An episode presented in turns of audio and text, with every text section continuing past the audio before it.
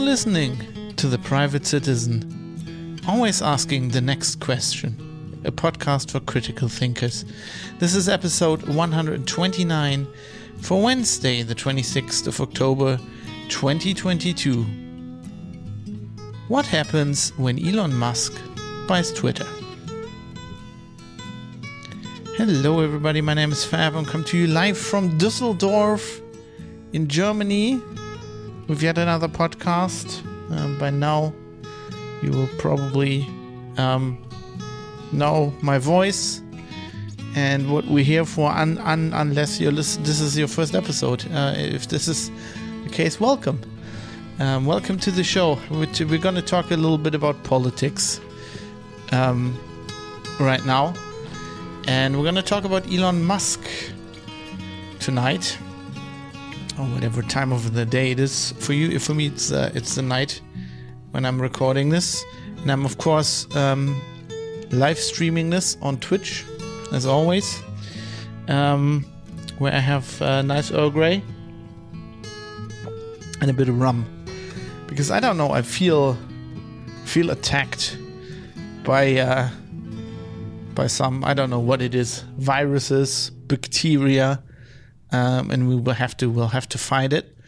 Uh, so that's what the rum is, is there for. So uh, settle down everybody. Settle in. And uh, we're going to talk about Twitter and Elon Musk once again uh, in just a little bit. But uh, before we do that there's a quick announcement I, I want to make. So I'm planning from next week forward to um, record and release two episodes a week because I'm behind because this year I've been massively slacking. And um, yeah um, it's just been just dropped too many episodes and I figured out if I don't schedule um, speaking of the rum let's have some here um, if I don't schedule extra episodes, I will never catch up. So for the foreseeable future, I'm actually going to try um, to catch up to, um, you know, the my supposed number of episodes I should be at according to plan. If I'd released uh, one every week uh, for 2022, which uh, which I've promised, um, I'm, I'm you know I'm going to try to make up that number. That's going to take us well into 2023. Uh, but I'm gonna try. So from next week on, I'm gonna try to release an episode on Tuesday and on Thursday, if if I can. Um, there may be some weeks like immediately next week uh, where I have to pick other days, and if I have to drop an episode because you know other work takes precedence, uh, then I'll just just have to do that. We'll just have to deal with that. Um, but I'm gonna try. So um, don't be alarmed. Um, I'm gonna try to increase the number of episodes here um, a little bit. And of course, I'm gonna I'm gonna take the usual. I always take a hiatus at the end of December. You know, uh, having a little bit of a um, you know holiday into into the new year. I'm gonna do that this year as well. But you know, I'm gonna then pick up in the in the new year with with two episodes a week. Uh, for the foreseeable time, at least that is that is the plan. That's what I'm aiming to do. Um, you know, the life of a freelance journalist is a little bit unpredictable, so things could change. Um, but I'm gonna give my give my best. There's a there's a fly, little Drosophila, is uh, running around here annoying me. I think I've killed it. Um, it's that I, I hate I hate shit like that. Like flies buzzing in front of your eyes when you're trying to do a podcast is not is not uh, good. Anyway, uh, with that little now it's flying around. Mm, I was gonna say with that little obstacle out of the way, but I'll, I'll just have. I think I'll just have to deal with that. Um, let's uh, let's get into the topic uh, we're here to talk about um, on this show.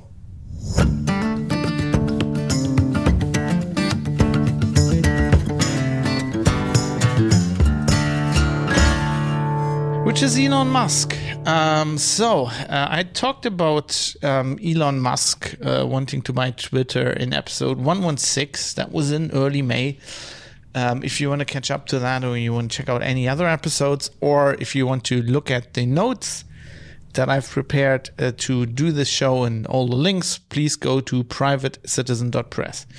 Um, yeah, so we talked about in episode 116 about Elon Musk, mostly about, um, well, him wanting to buy Twitter and then, you know, the, uh, for lack of a better term, I know this is a bit stereotypical, but for lack of a better term, the political left uh, getting completely um, again their knickers in a in a in a twist uh, over that uh, and and the fear of uh, and why that was you know I got I had a story from Glenn Glenn, Glenn Greenwald. Don't laugh. Uh, Glenn Greenwald um, who uh, you know and his theories which I kind of um, yeah kind of subscribe to as well uh, that it's largely about um, you know there is a political establishment uh, right now in the US and um, you know in, in, Germany as well. It's kind of parallel, but you know it's um, kind of mirrors the same thing. But you know in the US, obviously, is where the power is to control Twitter, and um, are kind of using uh, the, de facto control they have over Twitter to, uh, I think, um, uh, shape public opinion. Um, you can call it censorship, but that would be um, you know that always gets people outraged. But you know, to shape to shape public opinion, I think it's, it's safe to say, um, which is something that largely happens because um, the tech companies are political politically in the same camp. Uh, the people working there, largely the people running those companies, um, are by you know I don't know if it's an accident, but just by virtue of history um, and the history of, of, Silicon Valley are kind of in the same camp, which is um, surprisingly also a camp that um, a lot of the intelligence services are in, um, which is interesting because you know tech nerds generally fight fight that kind of thing, but there's kind of like that unholy alliance that uh, Glenn Greenwald was talking about. Um, if you want to know more about that, go back to episode uh, 116. We're going to talk a little bit about that uh, in this episode, but I'm going to try to focus more on what will happen if uh, or when Elon Musk buys Twitter, which probably is going to happen. Deal's probably going to be finalized by the end of the week, um, which is why it's high time to talk about this. Um, the first thing I want to do is uh, recap you here on what has happened so far because obviously um, I talked about this in May and then I um, uh, both dropped a lot of episodes uh, that I wasn't recording that I skipped because I was on holiday. Also, there were important other things that happened, um, including uh, a little war uh, on Euro- Europe's doorstep uh, that's going on. So um, for several reasons, I uh, turned my eye to other topics, but I think it's high time that we revisit this. So the first thing I want to do is want to give you a little update about what has happened, um, and uh, of course the whole um, um the whole situation, the whole um, uh, story started in January of 2022. This is um, when Elon Musk uh, began to buy Twitter shares. Um, then by March, um, he proposed to join Twitter's board of directors, suggesting um, to either take the company private or to start a rival social media platform. I don't really know what that plan is or was. Um, it sounds interesting. Like within the company, I don't know. Um, at this point, uh, apparently Twitter co-founder Jack Dorsey texted Elon Musk, responding and said that he hoped Twitter could become open sourced, um, and that uh, he told him that he unsuccessfully had pushed for Musk's introduction to Twitter's board uh, a year prior, which had prompted his departure from his role as CEO, uh, which is an interesting little tidbit. Um, then on the 4th of April, uh, Musk announced that he had. So this, was when the first the news hit. Um, Musk announced that he had acquired 9.2% of Twitter's stock for 2.64 billion dollars, making him the company's largest shareholder. Um, following uh, that announcement, uh, Twitter's stock price had its largest intraday surge since the company's initial public offering, so its IPO in 2013, rising by as much as 27%. The next day, 5th of April, um, Twitter then invited Musk to join the company's board, uh, which he uh, accepted. Then on the uh, 11th of April, Musk reversed this decision um, to join the board. Um, and he also published several uh, tweets uh, that were highly critical of Twitter. And he informed the board of his int- intention to make an offer to privatize Twitter. So to buy it and then make it a private company. Um, On the 14th of April, um, Musk makes uh, an, made an unsolicited and non-binding offer to purchase the company for 43 billion dollars. That is um, 54.20 dollars per share uh, for 20. A little bit of a, a Musk's always been kind of a meme boy. Does have to get the 420 meme in, meme in there. Um, so uh, he offered that, and then you know buy and take it private. Um, so the bid was described in the media um, as a hostile, or I think also by the Twitter board as a hostile takeover attempt. Um, and the company responded that they would quote carefully review the proposal.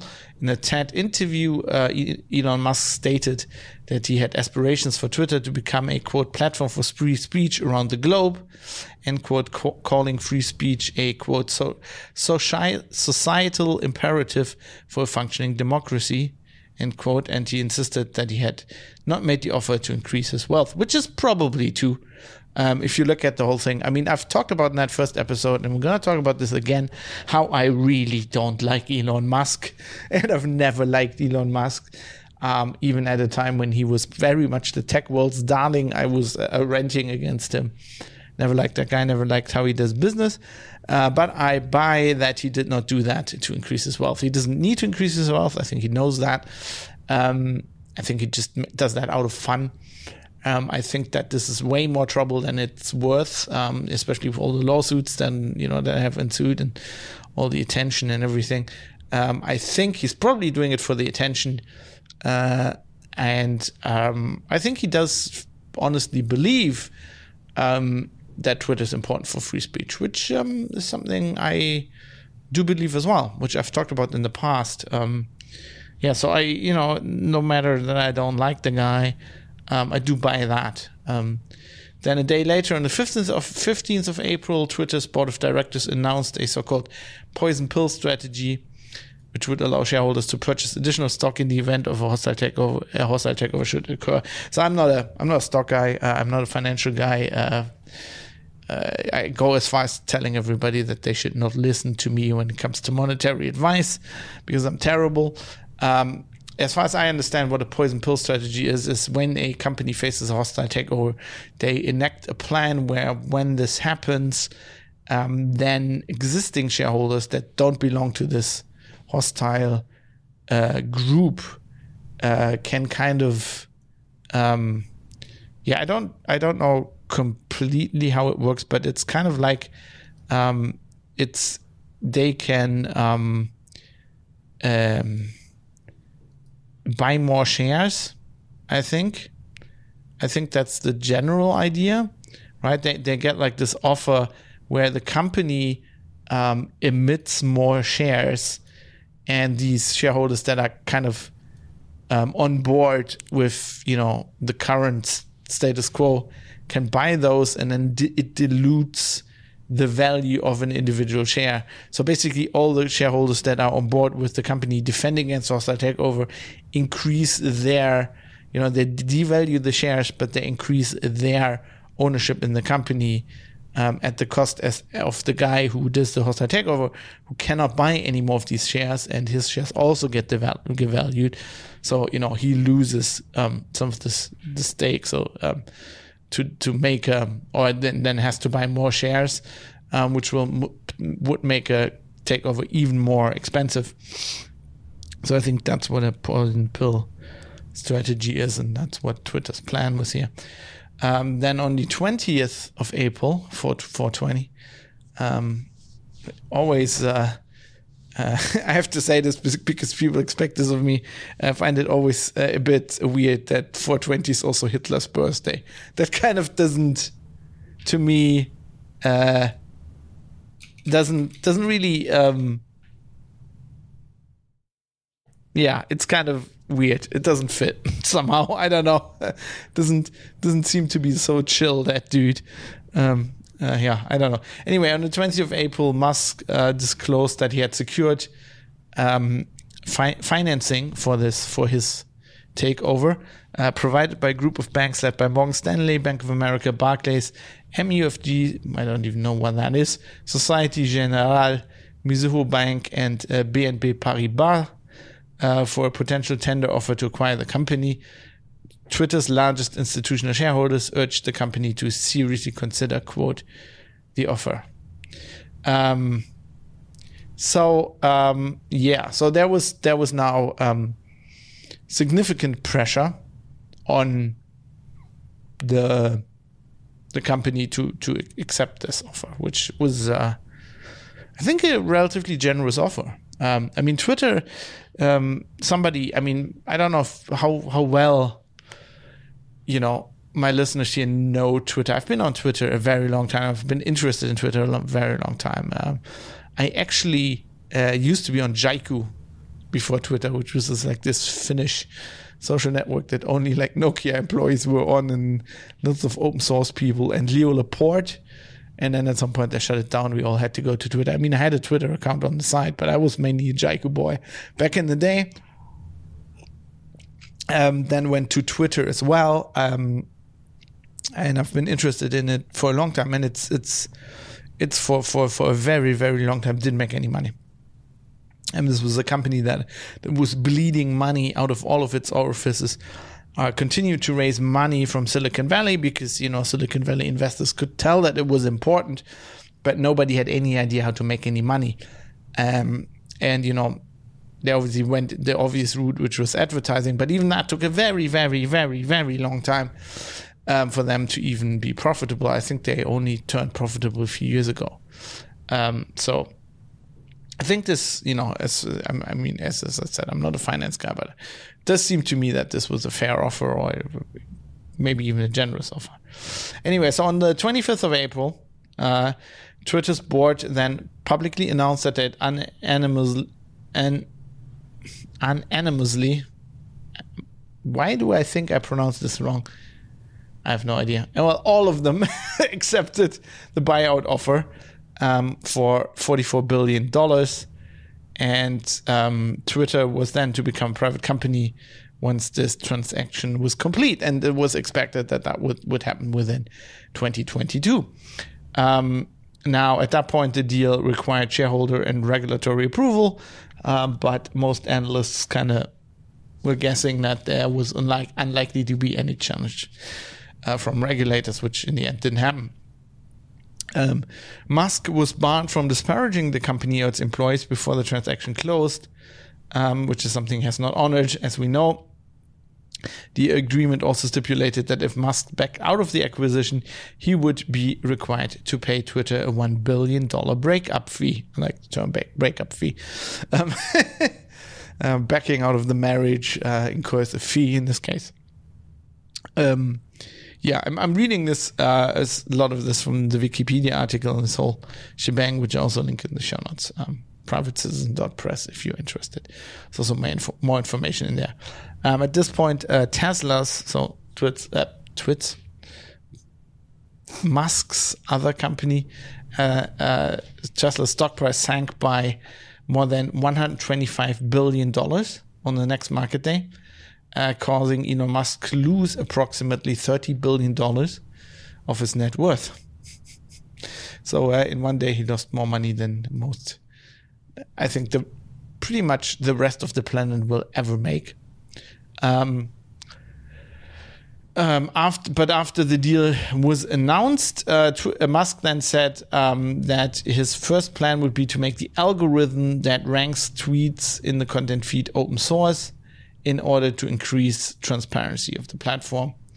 Um, he has also stated that uh, he wanted to remove spam bots and quote authenticate all real humans. And this is where the where the trouble begins. Um, Twitter uh, on the 28th uh, of April, Twitter reassured advertising agency that their work their work would not be seen next to offensive material. Um, and this is kind of where the where I'm you know um, they like later that next week I would that, that was when I released my first episode on this. And um, what they're talking about here is, of course, that by this point the um, the fear machine in the press was going, oh my God, Elon Musk is going to buy Twitter. This is going to end free speech on the internet. Uh, the white supremacists are going to um, take over everything. Uh, Trump's going to be back on Twitter. We're all going to die. That was basically what the New York Times, the WAPO, and everybody who copies them, pretty much every other newspaper, uh, mainstream newspaper in the world, uh, was reporting. Um, uh, I found it hilarious. A little side note um, because we often talk about uh, journalism and uh, criticism of journalism on the show.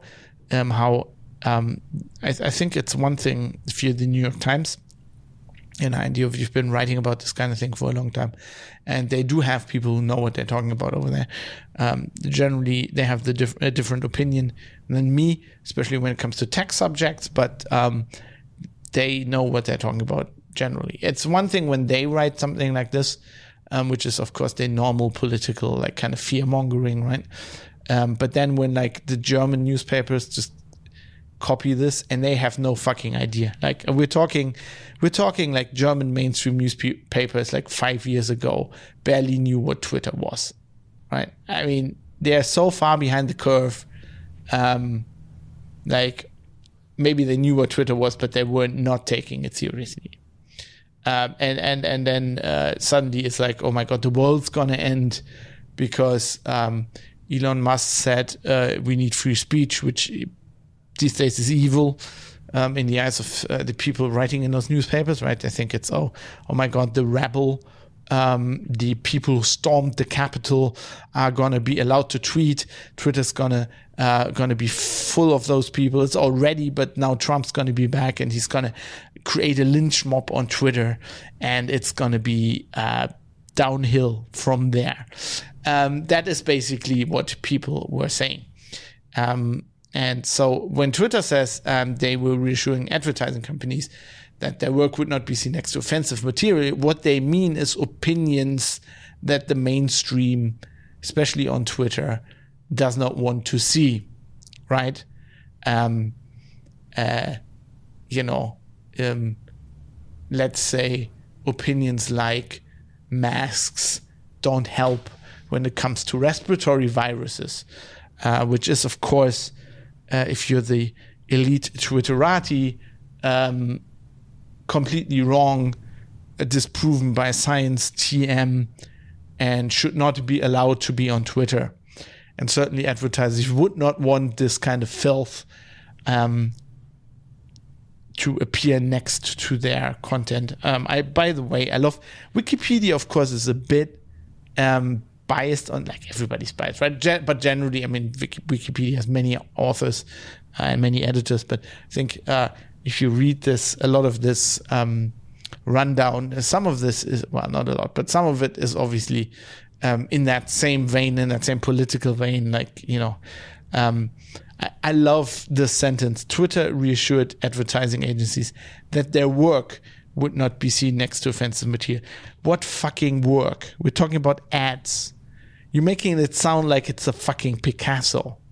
We're talking about ads right? We're talking about the thing that the people who are objecting to, you know, who, who objecting to this, who are like, oh my God, Elon Musk is evil, which I don't like Elon Musk, but you know, in this case, um, are generally the people who talk about late stage capitalism and how capitalism is bad.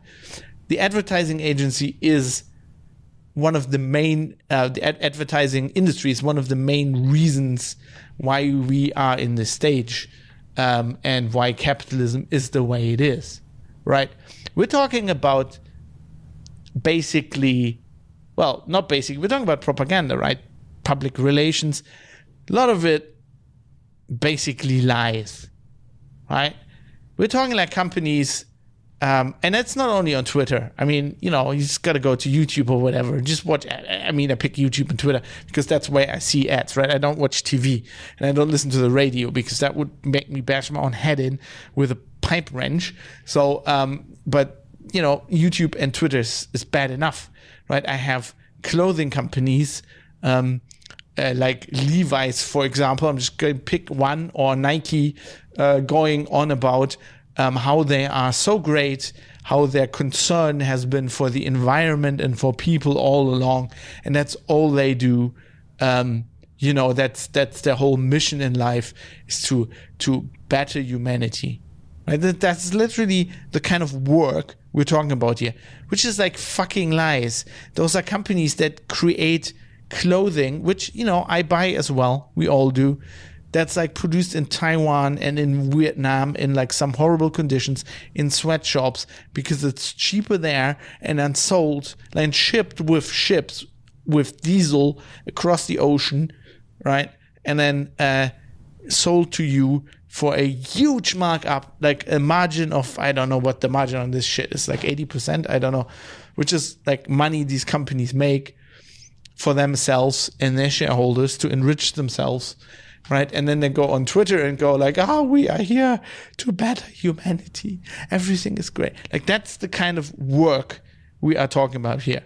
Uh, sorry, that's just a side rant for me, but stuff like that just drives me fucking, fucking, fucking advertising uh, industry. Jesus Christ. But of course, Twitter has to do that because you know that's the only way they can make money. Um, and it, it took them long enough to even do that. But anyway, so they had to re- reassure the amazing advertising uh, industry uh, and advertising agencies and and and yeah, you know, assure them that their amazing work uh, would not be seen next to offensive material because, I mean, how horrible would it be if those wonderfully handcrafted lies turn up next to an opinion you don't like because somebody doesn't like electric cars or masks or fucking cargo bicycles. You know, that would be horrible. I mean, that would be just. Uh, I mean, how could how could you tolerate having having a good, honest opinion? You know, as as as less as you might agree with it. I don't. There's. I don't agree with ninety nine percent of opinions on Twitter, probably, but you know, I I rate I rate even the shittiest hot take on Twitter by a guy I really don't like higher than an ad. Um, let's let's move on. um, then on the fifth of May, so I think this was the day I recorded the last uh, episode on this topic.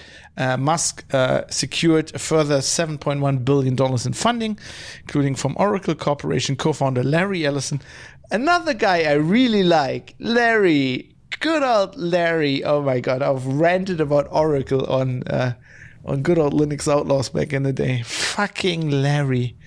Leisure Suite Larry Ellison from Oracle, uh, and and amazing other beacons of um, free speech, such as Saudi Prince Al Walid bin Talal Al Saud, venture capital firms Andreessen Horowitz, not like they have done shit in the past, uh, and Sequoia Capital, along with sovereign wealth fund Qatar Holding. Oh, great! So all the all the shining beacons of uh, humanity on board here to give Elon Musk money to. I mean, we will see uh, by the end of this. This is a this is probably going to be a really depressing um, episode because um, by the end of it, you'll see that that everything's shit here. Like both both sides are shit. It's just uh, this is uh, the, who buys Twitter is kind of like a, or who gets control of Twitter is kind of like a a choice between two shit sandwiches. Um, yeah, as Astro C points out in Twitch chat, um, McAfee's friend, yes, Leisure Sweet Larry. Uh, yeah, God, I miss I miss McAfee, man. Though that that guy would, was at least fun right? I mean, from from he was one of my favorite rich people, to be honest. Like, you know, he just did funny shit. Like, like just trying to escape on a boat, snorting cocaine, um, uh, making videos where he like he's like, how do you install McAfee antivirus? And he just shoots a laptop. And I think that wasn't that film with some hookers in Portland. I, that guy, man, I, I miss McAfee. He, he was kind of cool. Um, anyway, so so the deal goes. This looks like the deal's going to happen, right? Um, so that this is when we last talked about this. But then things start going sideways. On the 13th of May, uh, Elon Musk stated that the deal had been put, quote, on hold. And now we get to the spam bot issue. Uh, following reports that 5% of Twitter's daily active users were spam accounts. You know, just when I heard that first, I was like, probably not unlikely. You know, I would, I would, I would probably, you know, just, just offhandedly, yeah, I would probably agree with that. Uh, causing Twitter shares to drop more than 10%. Musk clarified that he remained committed to the acquisition and that Twitter CEO Agrawal uh, and Twitter CEO Agrawal stated that he expected the deal to close. That was on the 13th of May. Um, on the 16th of May, in response to a threat by Twitter CEO Agrawal stating that an external review into the platform's users was impractical, Musk tweeted out a poop emoji. you know, I don't like Elon Musk, but like, you know, the, the, the, the thing he did with that cave diver was like, that was like disgusting. Uh, I mean, but he can be funny. Let's give him that. Um, next day, 17th of May, Musk stated that the acquisition can not move forward until Twitter could prove that the reports about bots were false. And uh, he proceeded to urge the SEC, so the uh, Securities and Exchange Commission, the US um, government agency in charge of the stock markets and stock market deals. Uh, he in, urged the SEC to investigate Twitter's daily user numbers. The same day, Twitter filed new documents with the SEC, including a detailed timeline of Musk's purchase and affirmed that they would, quote, enforce the merger agreement regardless of Musk's actions. So now they start flinging shit. Now, what I find really interesting here is this story is kind of this will be made in a mo- into a movie probably because it's hilarious. So it's kind of like Jack Dorsey trying to get Elon Musk on the board of Twitter, which doesn't work. So Jack Dorsey steps down, grows a massive beard, and lives on a mountain. I think that is what really happened. I, I mean, it's already movie material. Um, now Elon Musk goes, well, I think Twitter is really important for free speech, especially after they, he didn't say this, but like, you know, as I kind of imagine that was going, what was going through people's brain at the time, especially after they banned the fucking president of the United States. Um, uh, so, you know, um, and then he's like, okay, I'm going to buy this company. At first, he says, I'm going to like try to get all the shareholders on board and, and, and, and, and get, you know, get on the board, which Twitter didn't want to do. And then he's like, okay, then I'm going to do hostile takeover. I've got more money than brain cells, literally got more money than anything in the world. I've got more money than normal people have. This this is going nowhere. He's got a lot of money. um, I'm just gonna I'm just gonna buy shares, and he did that, and he became major sh- shareholder, and they had to invite him to the board, and and and so so Twitter was fighting this. They were like, oh, we don't want it, we don't want this. Uh, this is a hostile takeover. This is evil. We have to fight this. Uh, so Musk succeeds by just sheer money and manages to kind of also put so much pressure on Twitter from the outside that they to have, have to kind of acquiesce to a deal. Um, then I don't know if you got some information, got some discovery or whatever. Then he's like, nah, don't want to buy it. It's shit. And now Twitter's like, no, no, no, no, no, no, no, no, no. You have to buy it now. Like what? Like at first they were fighting it tooth and nail, and then they were forced to agree. And then the other party says no, and Twitter goes, that is, in my opinion, a really weird move. Like, I don't think, well, it's not really a weird move. I think they figured out that was a really good deal, and nobody ever is going to be as stupid as Elon Musk to buy Twitter again. Certainly not for that price not with all the the the, the fucking drama and and nobody's such a weird idealist slash stone all the time like Elon Musk that that's never going to happen. They were like this is a deal of a lifetime. Now we can't let him off the hook. Um yeah. Unsurprisingly, on the 3rd of June, uh, the uh, acquisition was cleared by US antitrust um, you know, uh, officers, the, the people in charge of this kind of thing, which didn't surprise anybody because antitrust in the US is, uh, you know, historically toothless. And I mean, why would this be a trust, an antitrust issue? If the guy who run also runs Twitter buys a social network, you know, if Mark Zuckerberg had bought Twitter, then yes, maybe. Um, on the 6th of June, uh, Musk's attorney um, sent uh, an, an email um, to Twitter and and Musk in which Musk threatened to terminate his agreement with Twitter due to the company's refusal to comply with uh, his request for data pertaining pertaining to its user base.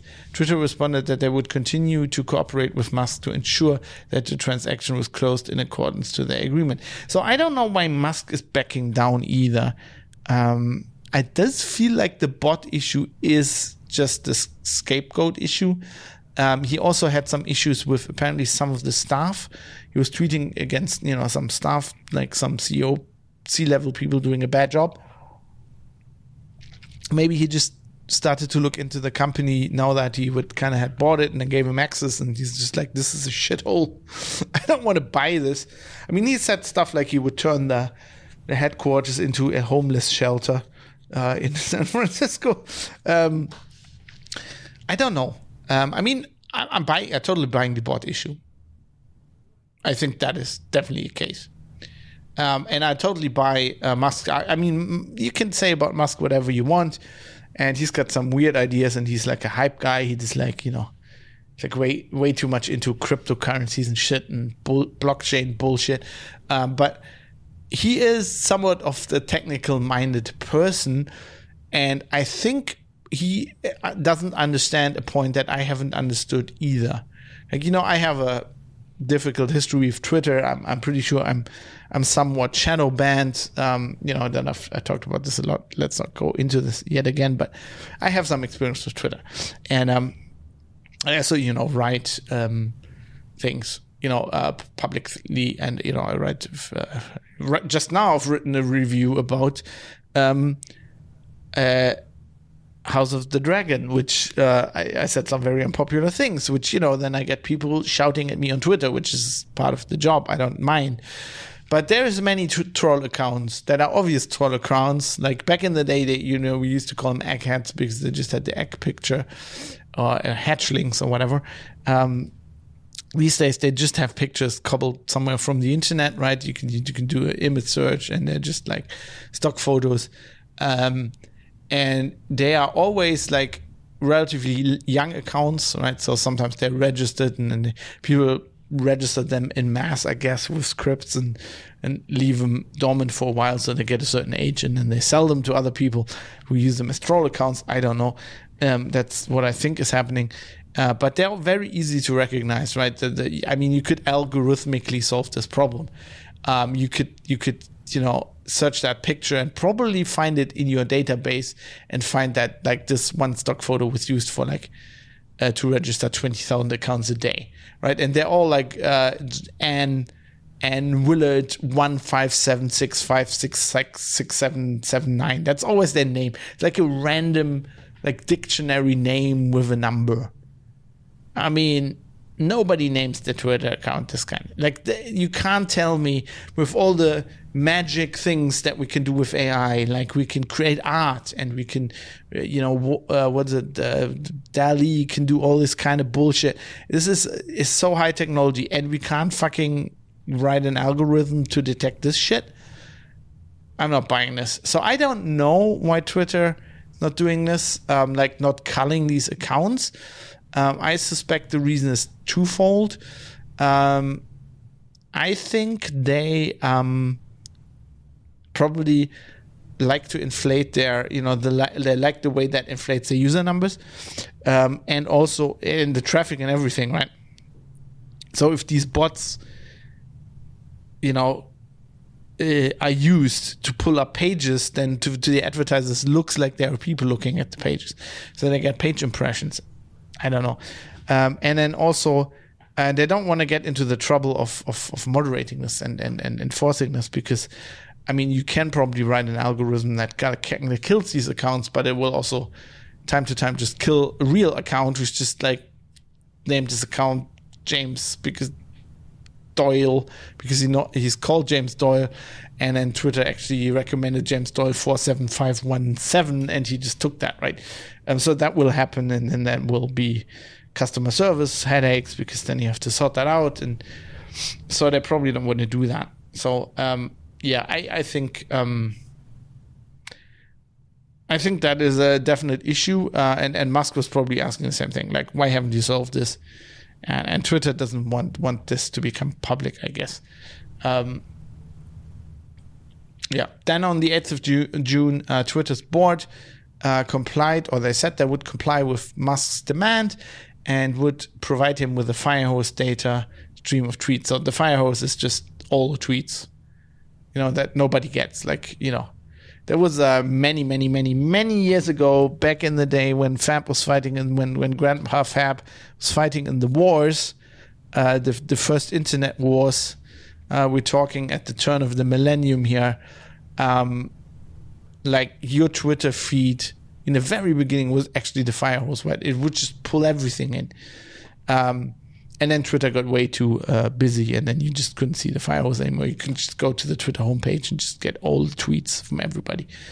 Um, wasn't happening. Uh, and then for a while, uh, the API actually gave you the firehose. So if you wrote a Twitter client, you just you know got the API, and when he said I want all tweets, you got all tweets in real time.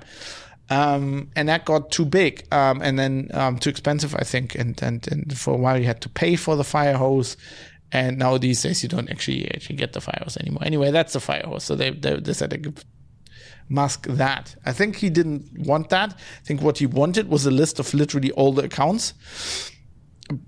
That's how I understood it.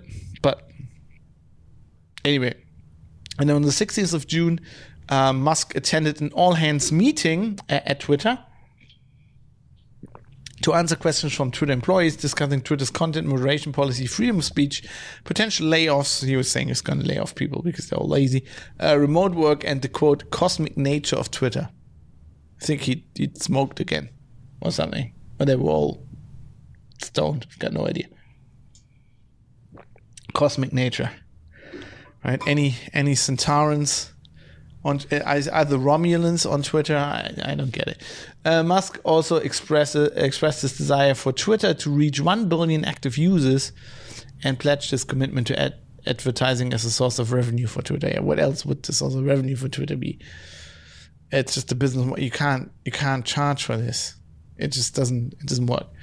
Um, on the 6th of July, um, now we have the next the big thing that happened um, in a complaint filed by Whistleblower Aid with the SEC uh, and the US Justice Department and the FTC, uh, former Twitter security officer Peter Zatko accused several Twitter executives, including CEO Agrawal and certain board members, of making false or misleading statements about privacy, security, and content moderation on the platform in violation of the Federal Trade Commission Act of 1914 and SEC disclosure rules so basically, you know, they're doing things that didn't tell Musk, I guess, or the FTC, or the, or the SEC, SEC. If the FTC is the Federal Trade Commission. Um, these included misrepresentations to Musk made during the course of the acquisition bid, with the complaint specifically calling Agrawal's Twitter thread on the 16th of May deceptive.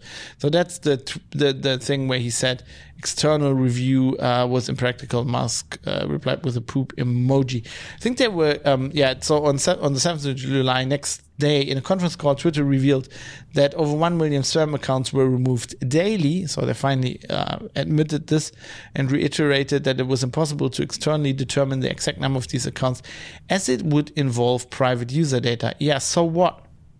So I, actually, when, when I read this, I think I was ho- on holiday at the time, I laughed out loud because Twitter is basically saying, hey, uh, we can't have anybody uh, uh, you know, check how many spam bots are on Twitter because to do that, we'd have to give them private user data.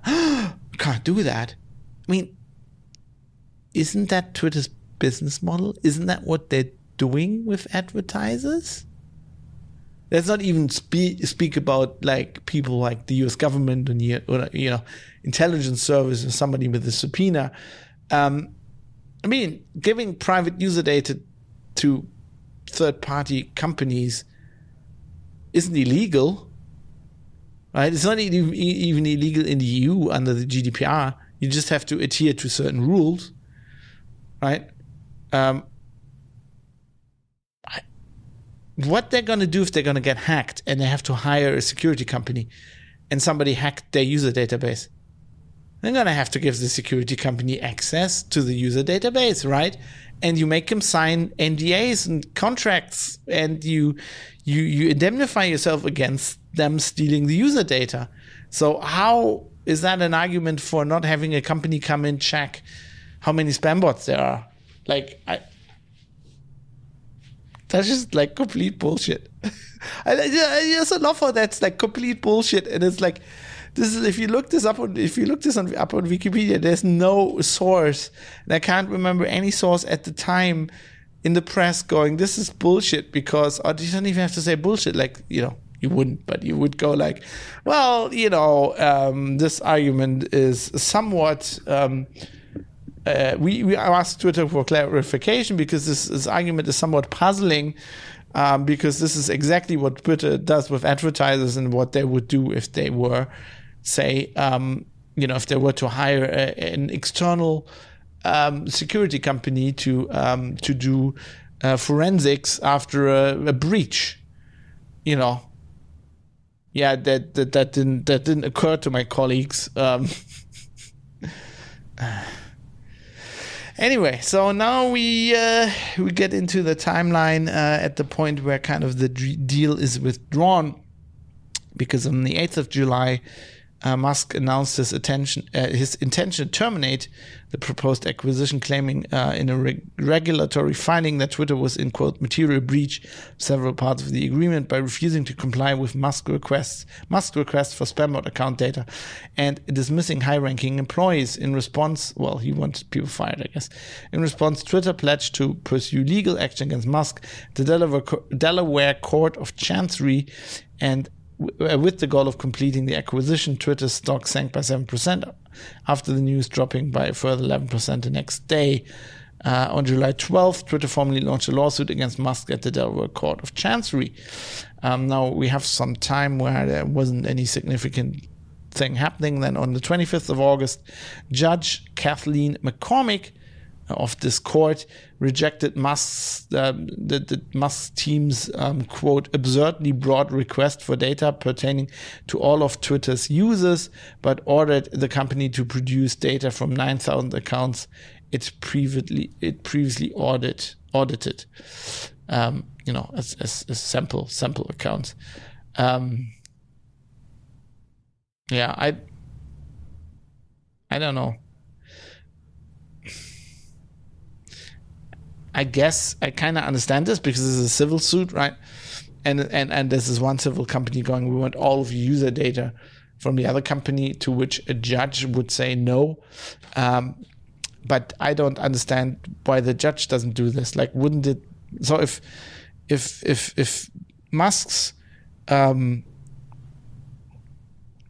if Musk's um, oh, this this this stuff hits the spots really good. This is grog uh, from from the Cape Verde Islands. Some good stuff. um, uh, if uh, it goes well with Earl Grey, actually. I'm not drinking it in the Earl Grey, but I'm kind of mixing it in my stomach. It kind of works. Um, yeah. So if um, if it's like if if if if one party alleges, like if the whole turning point of this lawsuit is that there's more spam bots on Twitter for whatever reason. That is now the issue, but it is. So if um, if the turning point of the lawsuit is that that there are more spam bots on Twitter than Twitter uh, admits, wouldn't it be the judges? I mean, I'm being. Re- I know I'm not a legal expert. I'm no lawyer. Uh, I'm being really naive here, right? This is not how courts work, but they should. Um, wouldn't it be the judges kind of tasked now to like have experts to look at this user data themselves like I understand that they say, okay, we can't give this data to Elon Musk and his lawyers, but what about us? Like, give it to the court and we have experts look at it? Like, wouldn't that be the logical thing to do? Uh, but I guess that would be too much work. you know, then you'd have to actually figure things out. Who who wants that? That's just annoying. Um, then on the 29th of August, Musk Musk filed a termination letter with the SEC, citing Zatko, so that's the security chief, the whistleblower, citing Zatko's claims as evidence Twitter breached their contract. Before asking McCormick to delay the trial by a few weeks, McCormick, the judge, rejected the request, and Musk's team sent a third termination letter to Twitter. On the 30th of August, facing increasing pressure from, from Musk, Twitter announces that it would combine its health team tasked health team tasked with preventing non-consensual nudity and child sexual exploitation on the platform with its anti-spam team. Okay, um, it's probably not going to be effective. Why? Why is non-consensual nudity a health issue? Why is it called the health team? Isn't that a criminal issue? Like, wouldn't that be like the police liaison team? How's that a health issue? People these days. I mean, we, we, the health team, that sounds like the, the doctors for the staff. You know, if you're, if you're staff and you're like working so much in the Twitter HQ because you're coding and your back's like out then then that would be a job for the health team. I don't know. I don't get it. Um, anyway, so they're now also part of the anti-spam team, but, but you can see that there's definitely an issue here. Like the the media made it sound at the time like Musk was making all this shit up. Ah, all the spam accounts on Twitter, all social networks have spam accounts. This is laughable. But you can see that there's actually there is pressure on Twitter, right? There is uh, there is pressure to like do something. Um, so there, to me, this all feels like, you know, Musk kind of put his finger in the wound there. He, for whatever reason, I think he just figured out he didn't want to buy Twitter after all, and then he just found a sore spot. It, we're going to talk about at the end of this why I think it's really weird that that is his whole like point of contention, but it's probably just the one he found. Um, yeah, so on the 13th September, so this is a bit later, like two weeks later, on the 13th of September, Zatko testified before the Senate Judiciary Committee while Twitter shareholders voted in favor of the acquisition. Musk privately offered to purchase Twitter at, at reduced prices of 31 billion and 39.6 billion. The company rejected both offers. So I think the original price was what 45. Uh, uh, was it? Uh, let me just 43. So he's, he, he offered like 39. Like, probably more than Twitter. Like, that's another weird point. Why didn't they just say yes? This company is just fucking insane. I kind of like Twitter. I like the software, but the company is just and it it just gels with every, every feeling I have with Twitter. You know, when when I wrote like articles they didn't like, and they punished me by not like by not giving me the check mark that they gave like journalists that work at the exact same outfit as me in the literally the same job, and I was a lot more well known than them, including in the English speaking world. Um, yeah, and then the the shitty thing when you know I wrote more critical things about Twitter, and suddenly my followers just like my uh, people who followed me just dropped off a cliff, like literally dropped off a cliff. And I at the time it was so obvious because I was on Google Plus at the time and on Twitter, and I was posting the exact literally the same stuff. And like I was getting like hundreds of followers a day on Google Plus and none on Twitter like maybe one week on Twitter and like 100 to 200 a day on Google Plus. It was like it like from one day to the other, like basically on Twitter. It was like really weird. It was it was so it's so obvious. Like that company is just fucky. They do fucky shit like this. Like now suddenly they don't want to. Like okay, it's like six billion. It's not five billion less. Jesus Christ your fucking company isn't worth 30, 39 billion dollars. It's a, it's, it's not making that much money. financial markets. Anyway, uh, we make another uh, jump in the timeline now. Um, we're going towards the acquisition looking more likely. Um, Astro C says, probably with my comments about the health, uh, you, angered trust and safety. Do you mean health and safety? Health and safety. Uh, anyway, on the 3rd of October, uh, Musk's legal team informed Twitter that Musk changed his mind. Now, now he changes his mind. This is like this is like a movie script, and decided to move forward with his proposed acquisition at the originally agreed upon price of twenty four point two uh, dollars per share, uh, fifty four point two dollars or four twenty per share 54.20 per share, per share on the condition that Twitter drop its lawsuit. The reason for this reversal was attributed to concerns from Musk's team that they would not be able to prove that there was a materially ad- adverse effect justifying a break from con- from contract. So basically, I think this their their lawsuit hinges around this materially adverse effect means that the company not only that the company lied in their negotiations, which wouldn't be that bad, but that it actually has a detrimental financial effect. Right? And that would be hard to prove. Like, even if they had a lot more spam bots on Twitter than they told Musk, that's one thing. Proving that that actually devalues the company and Musk would lose money is a lot harder. Um, no trust and safety, the bullshit team for the term for the team that banned shadow ban people. Oh, I didn't even know. Did they have a they have a uh, they have a team. I didn't even know that. See, I stopped looking into this. I was like, this doesn't. I don't. I don't fucking care enough. It's not. It's not a fight I can win. Um, I I angered them uh, pretty easily. I wrote an article uh, at the, well, not an article. I wrote an opinion piece and an op-ed.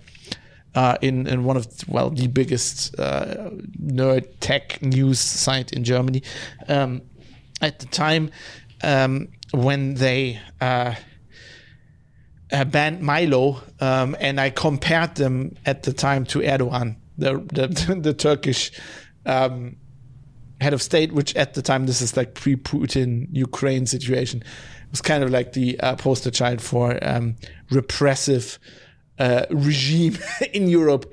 Um, and I kind of you know because it was it was obvious because like um, it was obvious that they banned Milo for political reasons that they didn't like, but Milo didn't do anything wrong, um, like under their terms of service. Or, well, he also did stuff wrong, but he didn't do, you know, stuff more wrong than other people that they didn't ban, especially people that you know were aligned with their political view.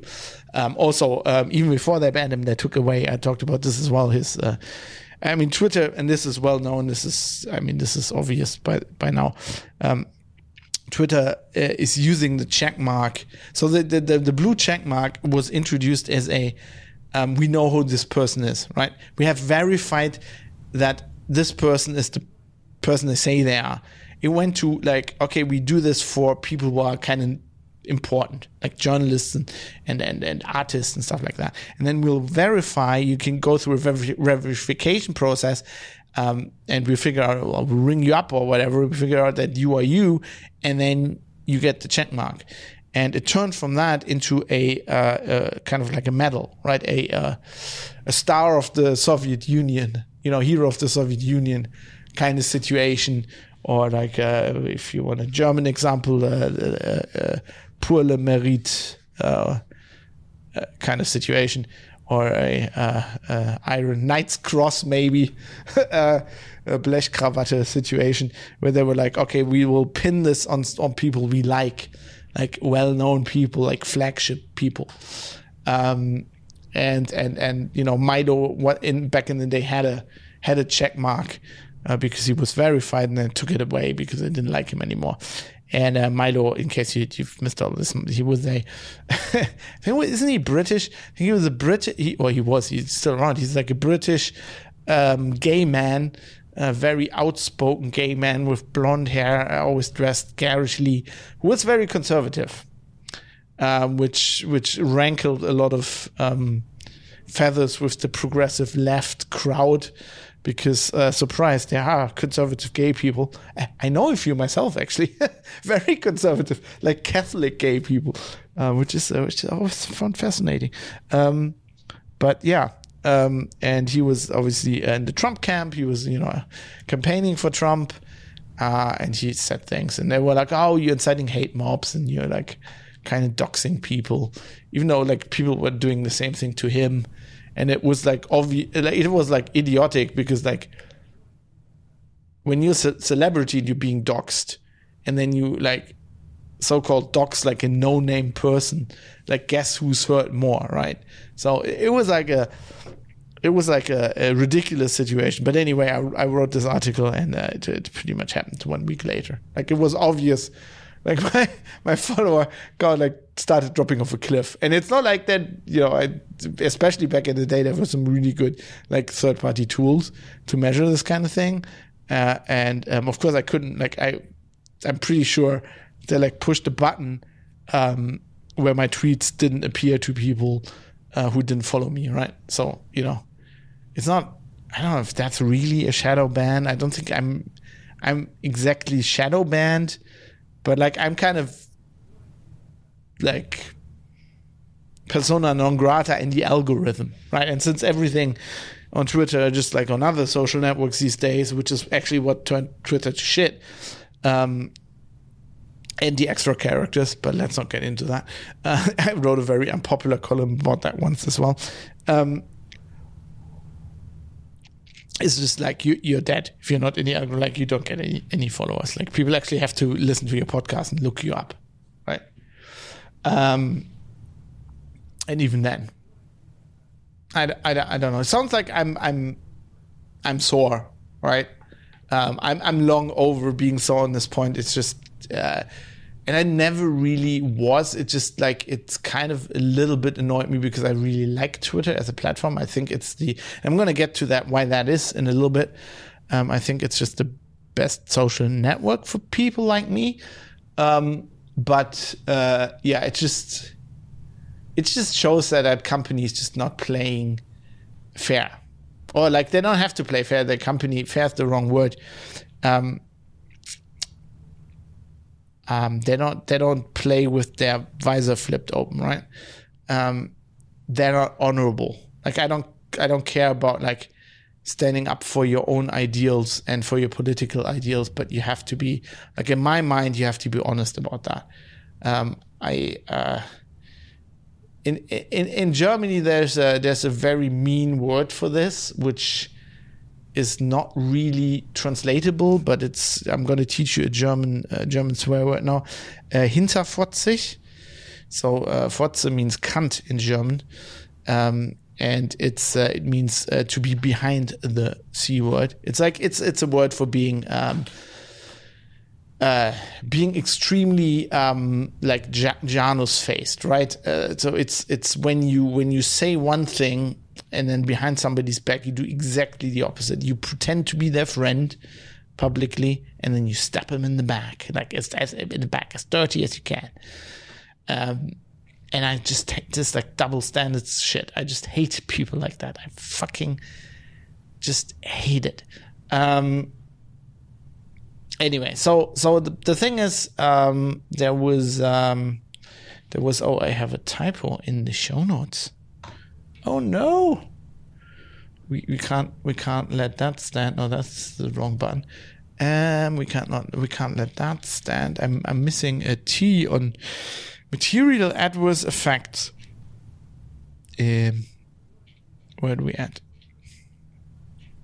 Where is this effect? Right, got that fixed. Anyway, so they they people were analyzing that they probably couldn't prove that, so they said, okay, gonna drop the lawsuit.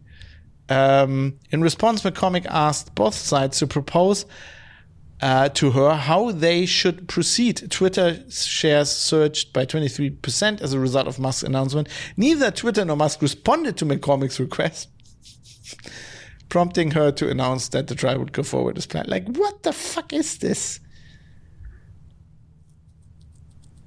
I mean, now we're at the point where Twitter was like, Musk was like, I'm going to pay you a little, little bit less. Twitter's like, no.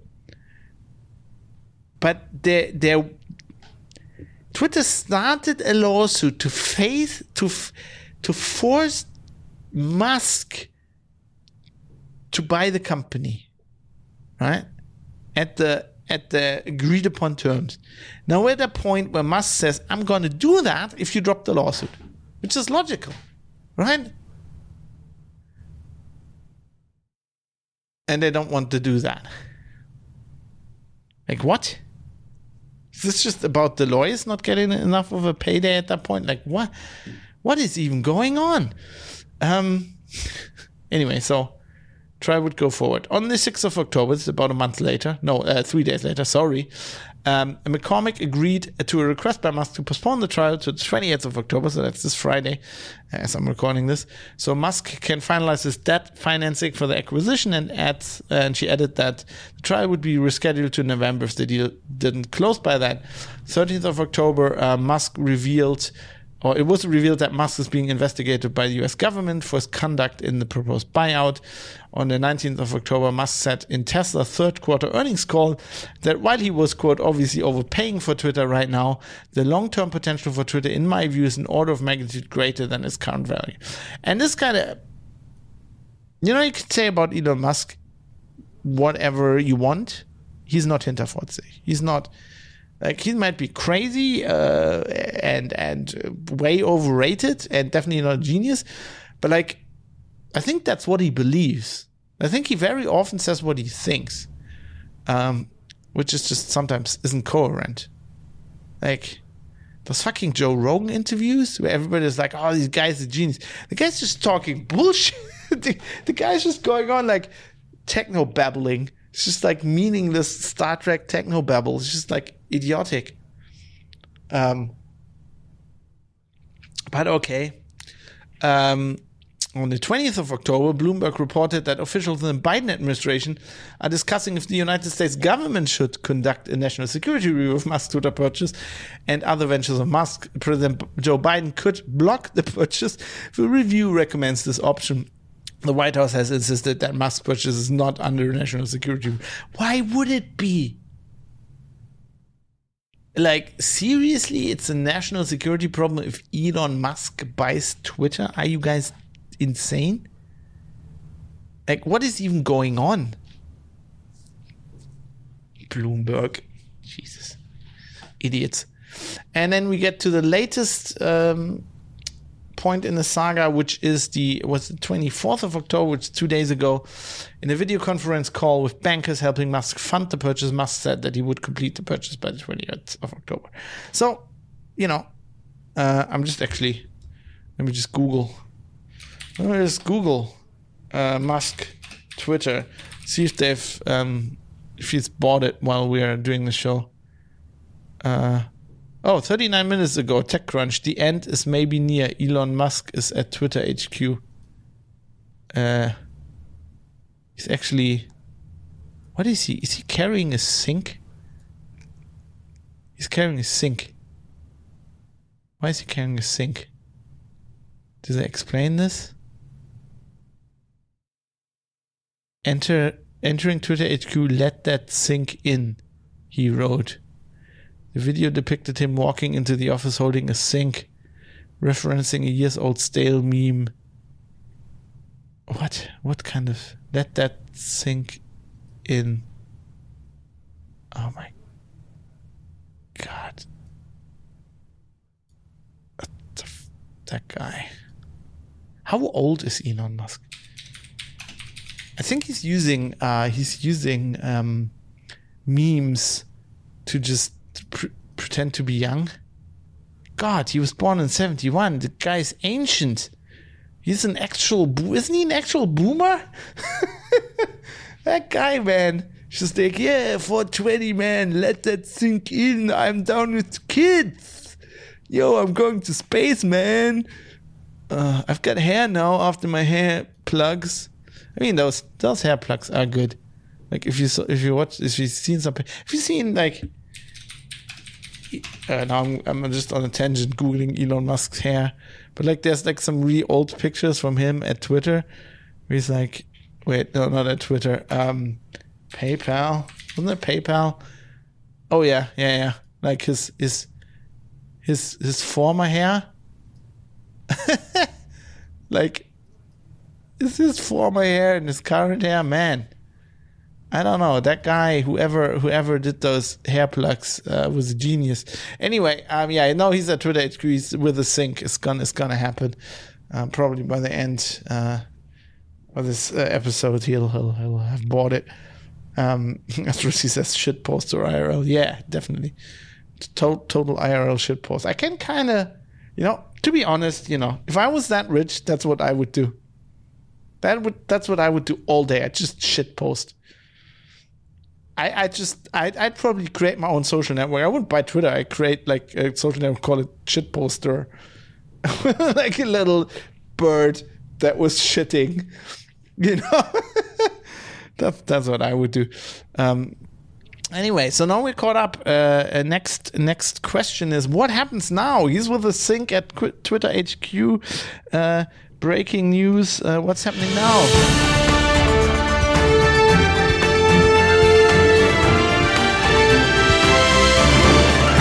breaking news. We're live at Twitter HQ. Uh, we have we have visual on Elon Musk. He's entering the building with a sink. What could it mean, Stephanie? Um, yeah. So what what what'll ha- what what'll happen now? Um, I want to talk a little bit about that. Um, so the qu- first question would be: Is Twitter still as important? We have we've heard Elon Musk talk about this. Uh, I read out some stuff from him uh, early in the show. Like, is it still as important as he believes? Um, and what makes Twitter special? And I think there's a point that is generally underrated. And I think, I mean, this is colored very much to my job experience as a journalist and especially as a tech journalist. But here's why I think Twitter was always special. And it's one of the reasons why I liked it. Um, and obviously, as a journalist, it's like a great tool because Twitter was from the beginning public by default. And, you know, you can go back years to 2007, 8, whatever, uh, on Linux Outlaws. When, when I say this kind of stuff, uh, when I'm like, yeah, that's the great thing about Twitter is that it's public by default. And this is certainly what's, what's given it its influence because that enables people from the media to see everything and be able to use it, right? So if you're on Facebook or on uh, on, um, I mean, I guess like something like TikTok would be the same, but like if you're on a social network like Facebook, like the old school walled garden kind of, uh, you know, social networks, then you are like in these groups, and it's hard for people to find something. So in, if something happens that's newsworthy, like you can't really find it in a feed, right? Or by following the right people. Somebody will have to give you a tip, which, you know, journalists are used to. But then you have like something that was posted like in a somewhat private group. And I think there are legal problems with just using that. On Twitter, everything's public by default.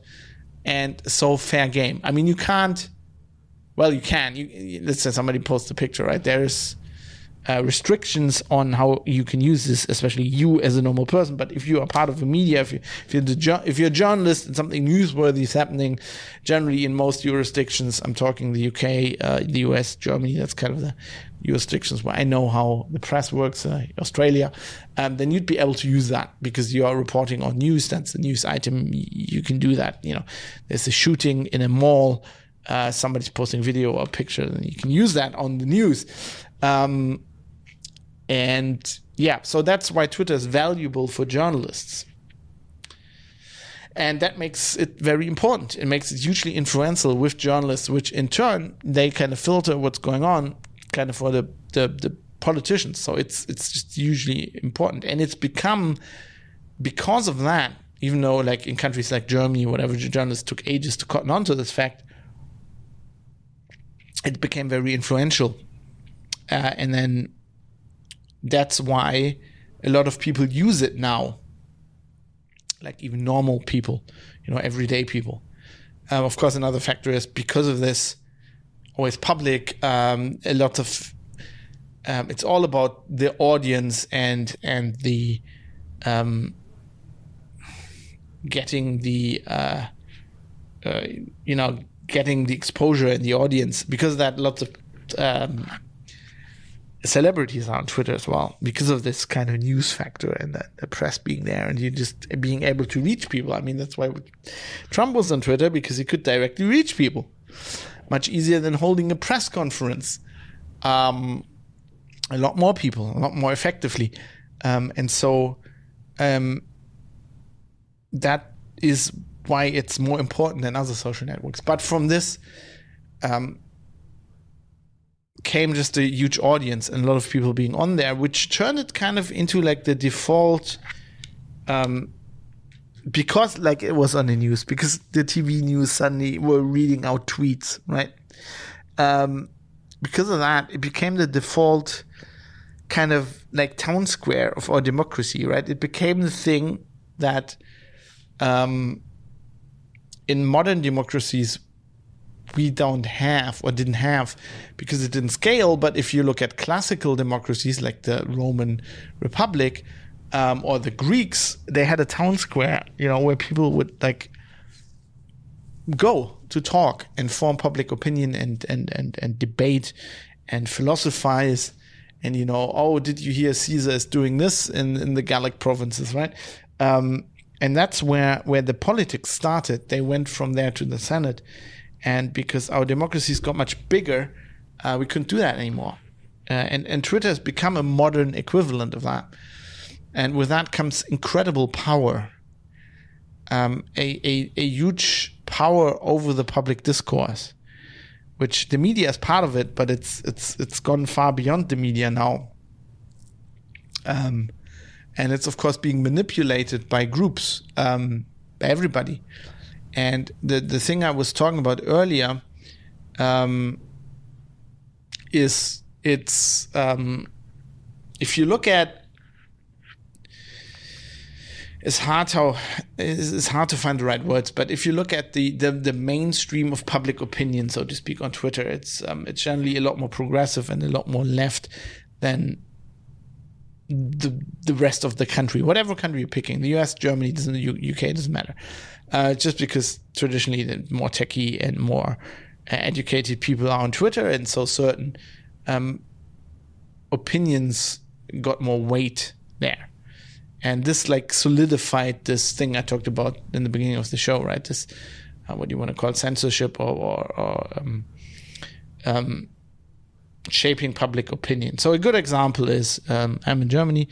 Uh, I follow RT, Russia Today, at the Russia Today account. So I don't know, a year ago or whatever, um, Russia Today got killed out of the newsfeed. So I follow the account, and every time they tweet, I see like this thing, empty thing in my newsfeed, and it says like the Russia Today's account uh, messages are blocked in the following countries because of legal reasons, right? Because Germany has some laws um, or whatever that that say, or, or, even before that, Twitter was enforcing that anyway, um, right? That say I cannot, they can't show that to me because it's propaganda.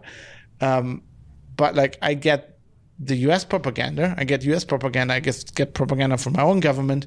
Um, right. I get propaganda probably from I don't know the Saudis, some Emirates. I get you know I get fucking PR from companies, which is basically propaganda. It's just like they just went and said, okay, you can't see the Russian propaganda, right? And that is um, unacceptable in a democracy. Like in a in a functioning democracy, like I think you know the uh, um, um, by now mature democracy like we have in the Federal Republic of Germany, that is not um, acceptable. There, there's there's no reason why one uh, relatively arbitrary uh, source of propaganda uh, I'm not allowed to see, but I can see the other propaganda. I, I mean, when when the German government has a press conference and there are journalists there and they ask questions, what the government says there is largely propaganda, right? When the president of the United States, it does not matter if he is Donald Trump or or, or uh, Joe Biden has a press conference and says things, then that is literally propaganda, right? I, I know it's hard for people to accept this these days, but like, think back to the Iraq War when Colin Powell said they have weapons of mass destruction and lied. We know they lied. That was propaganda, right? Or think about the Falklands War and things Margaret Thatcher said back in the day. That is propaganda. So I'm allowed to see that kind of propaganda, but I'm not allowed to see Putin's propaganda. That doesn't make any sense. That is not. That should not be legally allowed. Like, either all propaganda is forbidden, and then I won't get any Nike advertising as well because advertising is propaganda. Uh, you know, quoting Bernays here again. Um, like, that is just. can't say it's unfair because that's not a. It's just um, it's um, it is a, uh, a symptom of the fact that that company and and a lot of the people on that platform have a certain political persuasion and they they don't like to see things that disagree with that um, and that is a problem. And I think that was something that Musk was saying in his weird way. I don't know if that is why he's buying Twitter. I don't know if that's what's really important to him. Um, as I said, I don't like Elon Musk in the way he does things. Uh, but that is correct. Um, I'm, I'm a very strong believer in um, letting people and I've talked about this a lot. Like even you know, I, I don't disagree. I, I, disagree with some German laws in this respect, um, where they go like, okay, these kind of Nazi symbols are forbidden because um, that will incite people to Nazism. I don't think this that works. Um, I don't think making something a taboo uh, works um, to deal with both the past and the resurgence of certain ideas in the present. The only way to deal with neo Nazis is um, to have them exposed, to let them uh, demonstrate, to let them march, and to let them show what kind of dumb shits they are. Nazis are not very intelligent people. They are dumb. And you're actually protecting them if you kind of wailing them in this like shroud of secrecy or like if you let people associate with them um, because you're like you, you you're taking their symbols away and they have to move to like I don't know Lonsdale jackets, right? If they just were waving swastika flags around, you'd be like, oh yeah, there's the Nazis, ha ha ha, fucking idiots. Um, it's and, and and and the same happens today, right? If you if you just uh, kill Russia today from the from the feed, you're not killing on Twitter. You're not killing. Like if people, if I really want to go and read Russia Today, I can go to the website. I can, and even if they block the website, I can get around that, right? People will get to that information. It's the modern age. It's the internet. Um, so you're actually creating like this mysticism around it and you're like there's then suddenly some people saying well if you know if the government kind of blocks russia today or if twitter like there must be something tr- truth in truth about that you know they, they must be saying something true that the people in power don't want to you know don't want to hear that they don't want you to hear because it's the truth. And and that is that is that is dangerous um that is extremely dangerous. This is exactly why the Weimar Republic fell to the Nazis because they weren't tackling some or a lot of the ideas that Hitler and the Nazis were espousing. Um, and they didn't they weren't showing how dangerous they are they were belittling them they were ignoring them um, and you know they were um, on the other hand, like um, uh, kind of, you know, saying things about, for example, the, the communists and, and, and really tr- threatening ideas that the communists communists were espousing that you know people in the street uh, were really afraid of. They were saying, "Well, this isn't bad," right? They were kind of um, belittling that as well, and and and and and like denying people the actual threat they felt. Um, and when the Nazis then used that, this fear, um, which was probably largely unwarranted, but because the government was kind of negating that fear away, they gave them power, right? And the same thing is happening today. Um, I mean, I'm going to do an episode about this uh, sooner or later as well. Um, you have a geopolitical situation in, in Europe, um, and then you have people saying, um, well, you know, I don't think it's a good idea for Germany to become involved in this war um, and support Ukraine in this, um, which is just an opinion. It's a valid opinion, opinion you can have.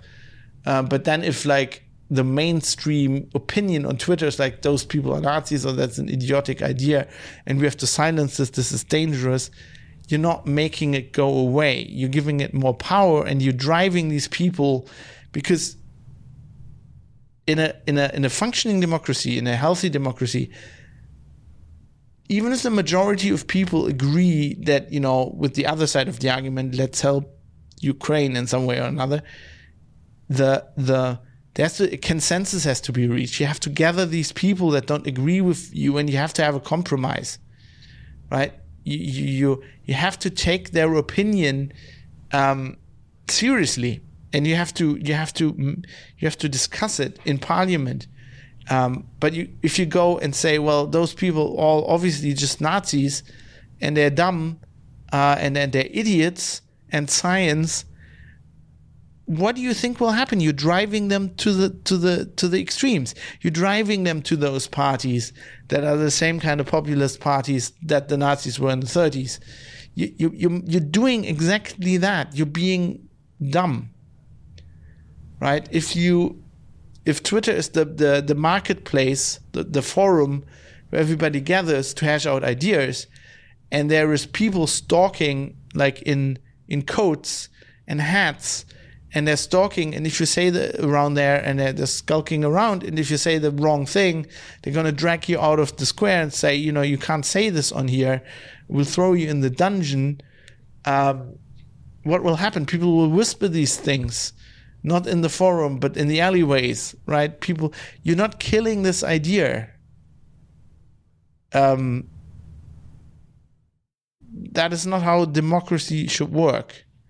And I think this is why Musk is actually right that Twitter is very important. It's very it's just Twitter because it, it turned out to be Twitter. It could have been any other social net well, it couldn't have could have been, but like it had to have been one that functions in a way that Twitter functions. But it, it has a serious function in our democracy which was clear to anybody who was paying attention at the point where, where people like Trump are using it. The people where politicians and heads of government are talking directly to people in their country using the platform. It, it, it immediately became a very important platform. And so I agree with Musk. I think it is it is still very important for the for the reason that you know something nothing else has you know supplanted it because Facebook is still doing its kind of groups thing and all the other you know the messengers telegram stuff they're you know they're moving in these in these specifically separate directions that people outside can't look into and be encrypted which is a good thing but it's a whole different way of running the social sphere and and facebook is you know Zuckerberg is on drugs anyway, doing the metaverse and whatever. Who cares? And, and maybe maybe it's going to be TikTok next, right? Because the kids are doing this with videos now.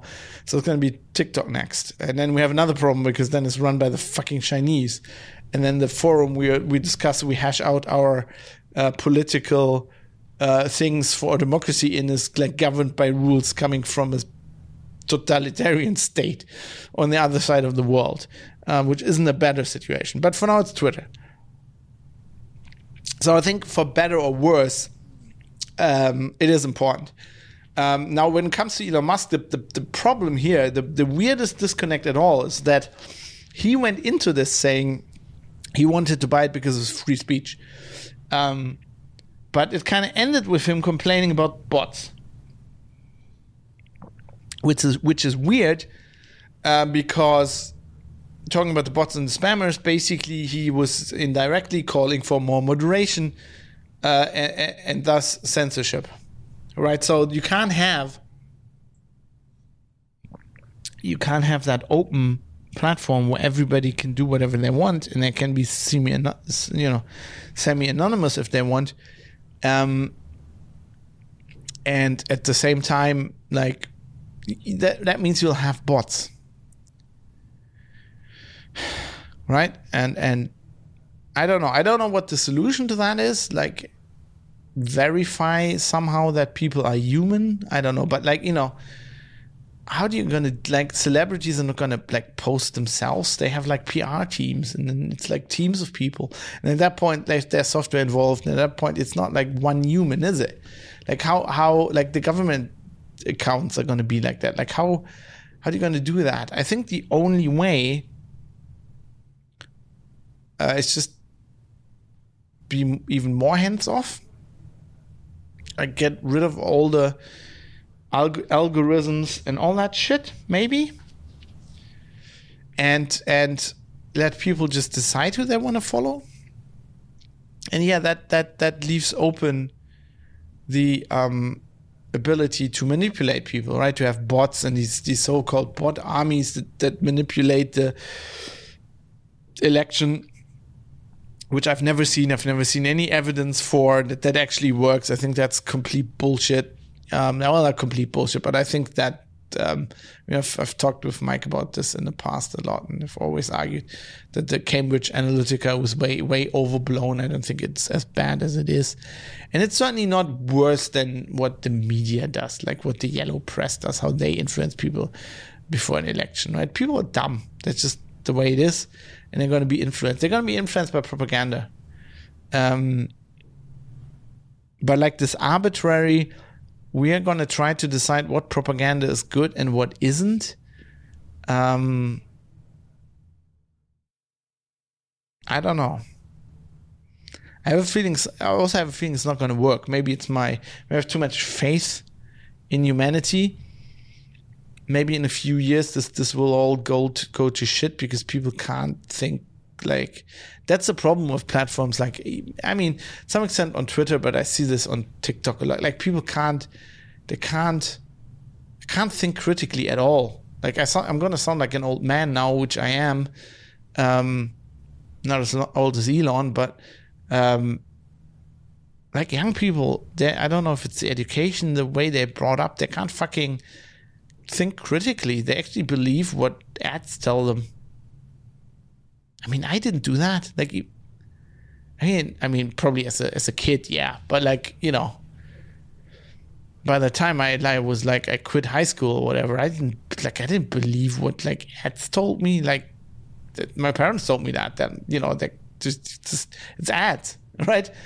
It's not not straight out lies, but it's gonna put like the product in the best light, and it's never gonna be as good as they say in that ad. But like people these days, they just can't. They just like I don't know. There's a there's an ad from Porsche that tells them that the company is all about the environment, and they actually do believe that. Like seriously, unironically believe that. Right? That a company that started out building tanks for the Nazis and later just build cars that burn a lot more fuel than they have to for like 80 years. Um, is all about making the planet better now because that makes any sense it's not about their executives earning like 300 million euros a year or whatever they earn and the, all the, the the the shareholders and investors getting rich. No no no that's not what it's all about at all. Yeah, maybe we're all doomed. Doesn't matter. Doesn't matter what Elon goes with this sink. We're all, we're all fucked. Um, yeah, it's just funny that that like he said it's funny in a in a really sad way that he said like this is all about uh, you know, free speech and blah, blah, blah. and then it's like oh we've got too many too many bots on here. We need to moderate this. Can't have the bots have free speech. That doesn't work. Um, yeah. How like what does it mean? Like you know, the the thing is the the main question is if he buys Twitter, and and he does actually, which I don't think is going to happen, but he does actually um, change the way it runs, and the uh, the left will u- lose its monopoly of censoring people. Which I'm not saying like they're not like. It's not like totalitarian regime like China, of course, where like the state actually censors people. No, it's like a it's a groupthink thing, thing, right? So so if all the if a lot of the journalists that write for a lot of the big publications all think the same way because that's just like the way you have to think to be to be a good person. You know, electric car good, mask good, uh, war shipping shipping weapons to Ukraine good. Um, Orange Man bad, then I mean it's the same. It has the same effect in the end, and and if those people all think that way and they kind of have the tech companies on their side and they kind of censor build the algorithms in a way where they censor the opposition that have the other opinions and where they go like you can't say that about masks because that's against WHO uh, guidance and that's now illegal or whatever uh, or we'll kick you off the platform um, yeah, if if he changes that, I think that would be a um, a move for the better. I think that would um, you know either either give both political sides the same to censor this, you know, then give give like the fucking crazy Texans that that think abortions are a bad idea, which you know I have zero common ground with, but you know. Like if the fucking crazy left guys who think that there's no biological sex can say what they want on Twitter, then the fucking other they're all mad. They're all idiots. Right? The anti-abortion people are as idiotic as like the there's 38 different genders and we all need fucking pronouns now. Like they're all they're all idiots. Like both those positions probably in a if you if you take all of this social network craziness away and you all meet in a pub with a few thousand people, then like probably 99% of, of all people there wouldn't agree with either of those opinions. But if you look on fucking a social network, then it's like either that or that. Like there's no middle ground. There's no, hey, I, I don't want I don't want Germany to be involved in uh, in a- any way in the war in Ukraine. What? How can you say that? Well, I have always been a pacifist, and I don't think we should send weapons anywhere. Didn't you say the same thing two years ago? No, no, no. Uh, weapons for Ukraine. Putin is evil. Um, yeah, it's. Uh, that's. I don't know. Any, yeah. At least if it's crazy on both sides, that would be one thing. But on the other hand, I just don't want Elon Musk to buy Twitter because Elon Musk's a fucking asshole. He's an asshole. He's not as smart as people think. He's just a guy who like is like any like a, any any anybody. All these people that got obscenely rich that end up in this top hundred list. I'm pretty positive None of them is a genius. If you are a genius and if you're really smart, you don't get rich. You become a scientist, you do, like, you actually do something for mankind, which is never something you make money with, right? You even invent something and you're just an idiot and you give it away because you believe in the good of people. That's, that's what smart people do. The people that amass billions and billions of dollars are just ruthless fuckers. And they're all ruthless fuckers. Like, read any like real biography, not like the the the the Jubel Perser, everybody's amazing biographies. Read, read biographies of of Steve Jobs, uh, you know, uh, Larry Ellison, Jeff Bezos, Mark Zuckerberg, Bill Gates, Steve Ballmer. They're all fucking assholes. They're horrible people. People you didn't want to work for. People really, people were afraid of. Um, like, people whose like fucking wives ran away because they're like, this is, I can't live with you. You're just a horrible human being. What are you doing? Money isn't worth all of this. Like, those are not geniuses. They're not intelligent, smart people. In their way, smart in a way. I mean, you, you need to be smart in, in some way uh, to become that rich. But I think it's more about being just a, like a sociopath, right? Because to get that rich, you basically have to like stab people in the back at every turn. And like normal, decent people, it's like, no, I kind of like that guy. And they never get that far. Um, so no, I don't want him to buy Twitter, but it's like it's it's a choice between this turd sandwich and the other turd sandwich. Like the way Twitter's run right now is obviously shit as well.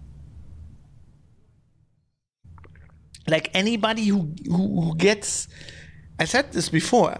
Whoever at Twitter had the idea to ban the president of the United States. Like what's what's your like? I think I said this before on the show. If for political, you're like, what? This guy's so extreme. Like, like if that's the problem, if you have a guy to be, if you have a guy who's the president of, the United States, who who is like, I don't know, a borderline dictator, you think, right? The problem is not that he has a Twitter account. The problem is that he's the fucking president of the United States of America. That's the problem you need to solve. You're not going to stop that guy, and you're not going to do anything by taking his fucking Twitter account away. Um, to this day, I'm surprised that Trump did go, I'm the fucking president. This is my country You're operating in my country. You're opening my Twitter account right now, or I'm, I don't know what he can. I don't know it's like, what? I'm going to send the army in to your shitty headquarters. I'm not going to, I'm not going to enter the door with a, with a sink. I'm going to enter it with a tank. Um, I mean, ah, oh, we are all, we we have we are fucked. I think Elon Musk buying Twitter is marginally an improvement and I think Elon Musk is a horrible person. Is um, a, a, person who um, who uh, basically destroyed. Um, he he did what was obviously coming, i.e., you know, changing uh, a horribly antiquated banking sector where like sending money uh, you know from one country to another took like i don't know four days to like the obvious thing we have an app and we just send money around at the expense of like giving up all consumer protections, just fucking people over left and right, like closing their accounts for no reason whatsoever. Oh, you you you you you're a cam girl. We're taking all your money. You know, tough luck, terms of service. Like companies like that. Fucking Tesla, which builds like f- has like fucking stupid cars like that are just that have design mistakes that like other car companies solved like literally 30 years ago or 40 years ago in their fucking cars. Like just watch that James May video where it's like I can't start my Tesla because the starter battery drained and it's not charging from the main battery and what he has to go to to fucking charge that battery. It's like an hour of work which is like obscene. Like the design in those cars is idiotic, but people are like, oh, advertising. They're amazing. You know, electric cars are going to save the, the world. Right. Not, right now we have power. I just, uh, I, I hosted a webinar this morning uh, where um, the video producer actually had a power outage. You couldn't do anything because the power just ran. So we can't, we can't even have power in Germany now anymore. Nothing fucking works. But hey, okay, we have to have electric cars because Elon Musk is amazing. Let's shoot one into space. And then everybody's like, oh, he's going to space now. Yeah, fucking NASA should be going to space. NASA was in space 50 years ago.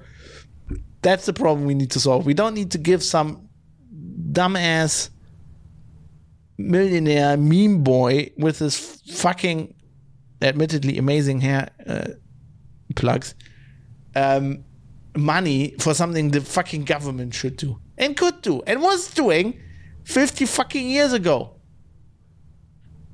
Or 60. Is it 60 now? When when were we on the moon? Jesus Christ. Oh, he's a genius. He's going back to the. He's doing something they were doing 60 years ago. Some black lady literally calculated this fucking thing in her head. And Elon Musk is like, oh, yeah, we're going to do this with AI now. It's going to be great. And they, they call that progress. Literally, people like Vox, The Verge, like they literally, they, they unironically call this bullshit progress. Anyway, I fucking hate Elon Musk, uh, and the fact that I think that it's better than what we have now that he's buying the company should tell you what like we're in a we're, we're shit. So actually, um, I'm going to wrap it up at this point.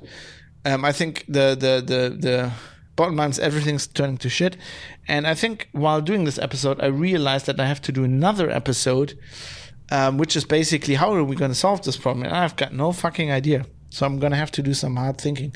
If you have any good ideas, private citizen or press. Um, there's a there's a feedback section. Speaking of the feedback section.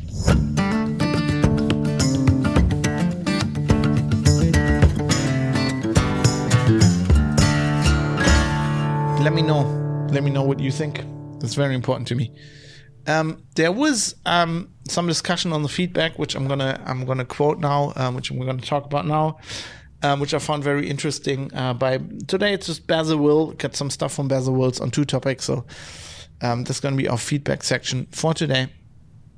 So continuing a discussion we've had over previous episodes, but specifically from from the previous episode, um, Bezalel said, um, I fucked up when I said biological gender. I meant sex, as in the, you know, sex as in male, female in biology, not in uh, uh, intercourse. However, I am starting to come around to your way of thinking where sex is purely about procreation. Therefore, I am male in that respect. I have fathered children. Actually, that wasn't right completely. Um, my point, but it's I guess it's close enough. My point was like, who cares about like why do the people who care so much about gender expression care so much about like biologi- bi- biological sex? Like, wouldn't an enlightened um, society, which is the one I want to live in, just say, hey, I don't care what bits you have in your pants or what chromosomes you have. Uh, if you want to be whatever, be whatever right? If I want to wear a captain's hat while I do my podcast, let me wear a fucking captain's hat, which I'm actually doing by the way, in case you listen to the podcast. Um, you know, why not? Um, yeah. Uh, what I was alluding to regarding sex being more complicated could actually indicate biological gender. This is not necessary. This is not necessary, as anyone should feel free to be any gender they feel. However, it is often used against people who reject that a person should be able to represent their gender differently to their sex. The fact that there are biological markers that could indicate that some people will feel more comfortable in the opposite or in between gender not only refutes transphobes, but also validates what we might feel, we as in the other people, the non transphobes. There are multiple biological markers that can be found, including some weirdness with XY chromosomes and other things. Now, okay, I want to address this a little bit. Um, I think you, you're going about this the wrong way, Basil because um, speaking from the side of the people who are not transphobe or, or, or you know, homophobe, whatever, um, who think like me and say, you know, we want to be, uh, we, you know, why can't somebody just be what they want to be? Why pin that to to biological markers? Who the fuck cares?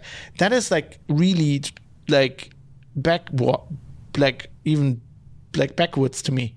Like that's like something that sorry to bring the Nazis up again, but like the, the, the, Nazis would do, like, you know, measuring somebody's head and just like going, oh, this is like biolo like this doesn't have to be biological based. We don't need a biological reason for that. If somebody if somebody wants to be queer in some way, just let them. Like you don't need a scientific explanation for that. Why would you even look for one? Like what would the reason be? Like why would you want to explain that somebody's queer? Like who cares? And you're kind of saying, um, like it, it not only refutes transphobes, but it also validates what we might feel. But the point is, we, as in the enlightened people, like we don't have to validate because we're in the morally right position. I mean, obviously, we're not the ones telling somebody else how they have to live their life. And we don't need to validate ourselves because we're the, I mean, I would say the good guys, but like, you know, why? And also, you can't, like, you can't refute transphobes like it comes from phobe, like phobic. They're afraid, right? This is this is an emotional response. This is not um, something you can fight with logical arguments, especially not on a scientific basis. It's the same with like xenophobes, like people who, oh my god, the the immigrants are going to take our jobs. Like you can give them as much statistics as you want that the immigrants are not taking their jobs they're not going to listen to you. Um, this is an emotional response that you need to address emotionally. So I've found the best way um, to address this, and I've I've went through this uh, with my grandma, who uh, yeah sadly died earlier this year. But like she was an amazing person, but but she obviously grew up in her time, and she had these ingrained instincts that were just like um, that she is completely not responsible for, like that education, the government back in the day, just ingrained in everybody. Um, where she would like you know sit in a in a tram with some people that looked like I don't know, uh, you know, like they were from a more, um, uh, you know, Eastern country that looked a bit more like they were from uh, Asia or like you know, uh, from from from, you know, from Turkey or or Iran or whatever um, and and she would like feel um, uncomfortable, right? And and the the way to persuade somebody like that is not saying, "Hey, look, they're not taking our jobs" or whatever. Um, it's like to impress upon them that those are also people. Uh, and and one of the reasons why I like the internet so much is because you get to know kinds all kinds of people from all over the world, and you get to become friends with people from all over the world, and, and you realize that that that they are also people like you. Um, and and that is the only way I find to fight this. It's on an emotional level um, to get these people to become friends with people like that, um, with with other people that might be afraid of, um, and then they realize, hey, um, these people are not bad people. You know, if they're running from a bad situation, um, or they're running from a war. Like I would always say, um, you know, Grandma, do you remember when you um, kind of, you know, when you fled uh, from the Red Army, um, and you know how that felt, and and and I mean, you you fled uh, from a part that was Germany to another part of Germany, but just imagine like you couldn't have done that, and you'd had to fly, you know, run to the Netherlands or you know, to Poland or whatever and you know just imagine how you would have felt in a different country right that's that's the way you can reach people like that. I feel. Um, not I'm, that I'm against um, finding biological um, answers. You know, always ask the next question. And I think that's a good thing to do, but I don't think that's how you fight people who are like transphobe. And that's also not how you. Um, I mean, you can educate them, yes, if you're in school, but you need that. Um, you need that emotional um, aspect as well, right? Um, you know, I was brought up very um, like open-minded towards other countries and, and other societies by my parents, but that is one thing. What actually made me a lot more open-minded and and um, respectful and um, tolerant of other cultures is actually living in another culture, even if it was just Australia and basically Europe.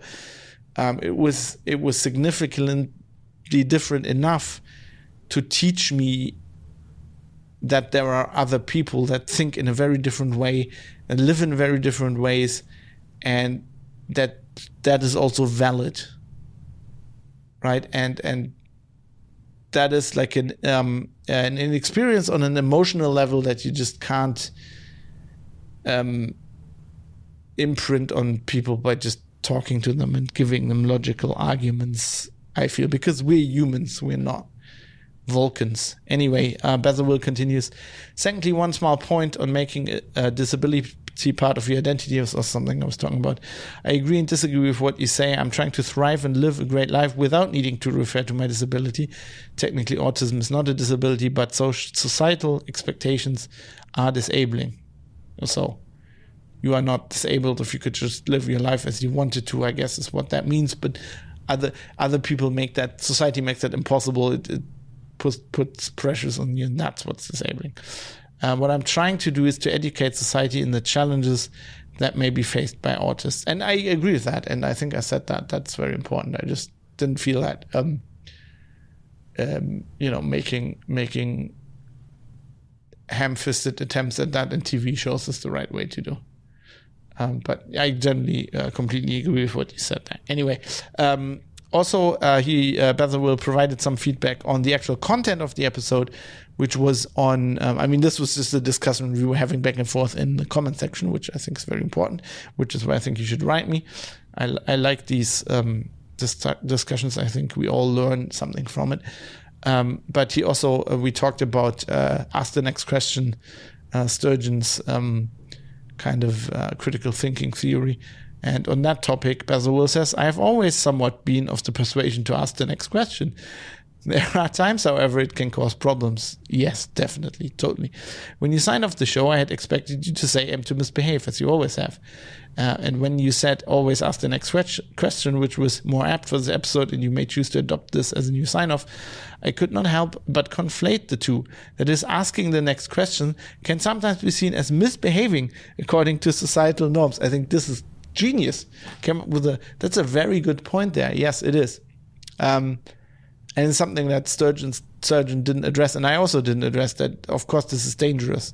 I mean, I kind of talked about that a little bit because society is not used to this, right? Um, and it's dangerous, as Bezalel will, will tell us now. For example, when my wife has something to discuss with me and she is just expecting a neurotypical response in the affirmative, my proclivity to ask the next question on a, on a topic that, after this line of questioning, I will probably affirm can be seen as being contrarian or negative for the sake of it. Um, yeah, um, says neurotypical. I don't think has anything to do with that um, because I think that's just a personality trait.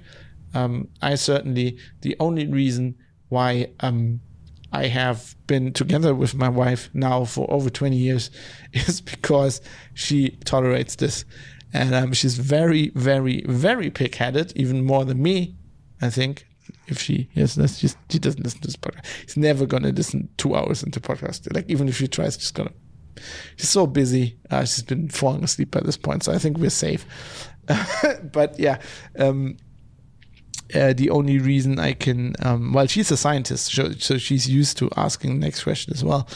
Um, but um, yeah, she she tolerates my bullshit uh, in this respect. And I don't think that's a neurotypical thing. Like if somebody, it's kind of like, um, you know, this could be a sign for autism, but it could also be a sign for just being um, a fucking weirdo and just not normal, for lack of a better word. It's like if somebody says, "How are you?"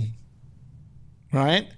The um, society expects of you to say, "Yeah, I'm great," even if you're dying of liver cancer nobody wants to hear what your actual problem is.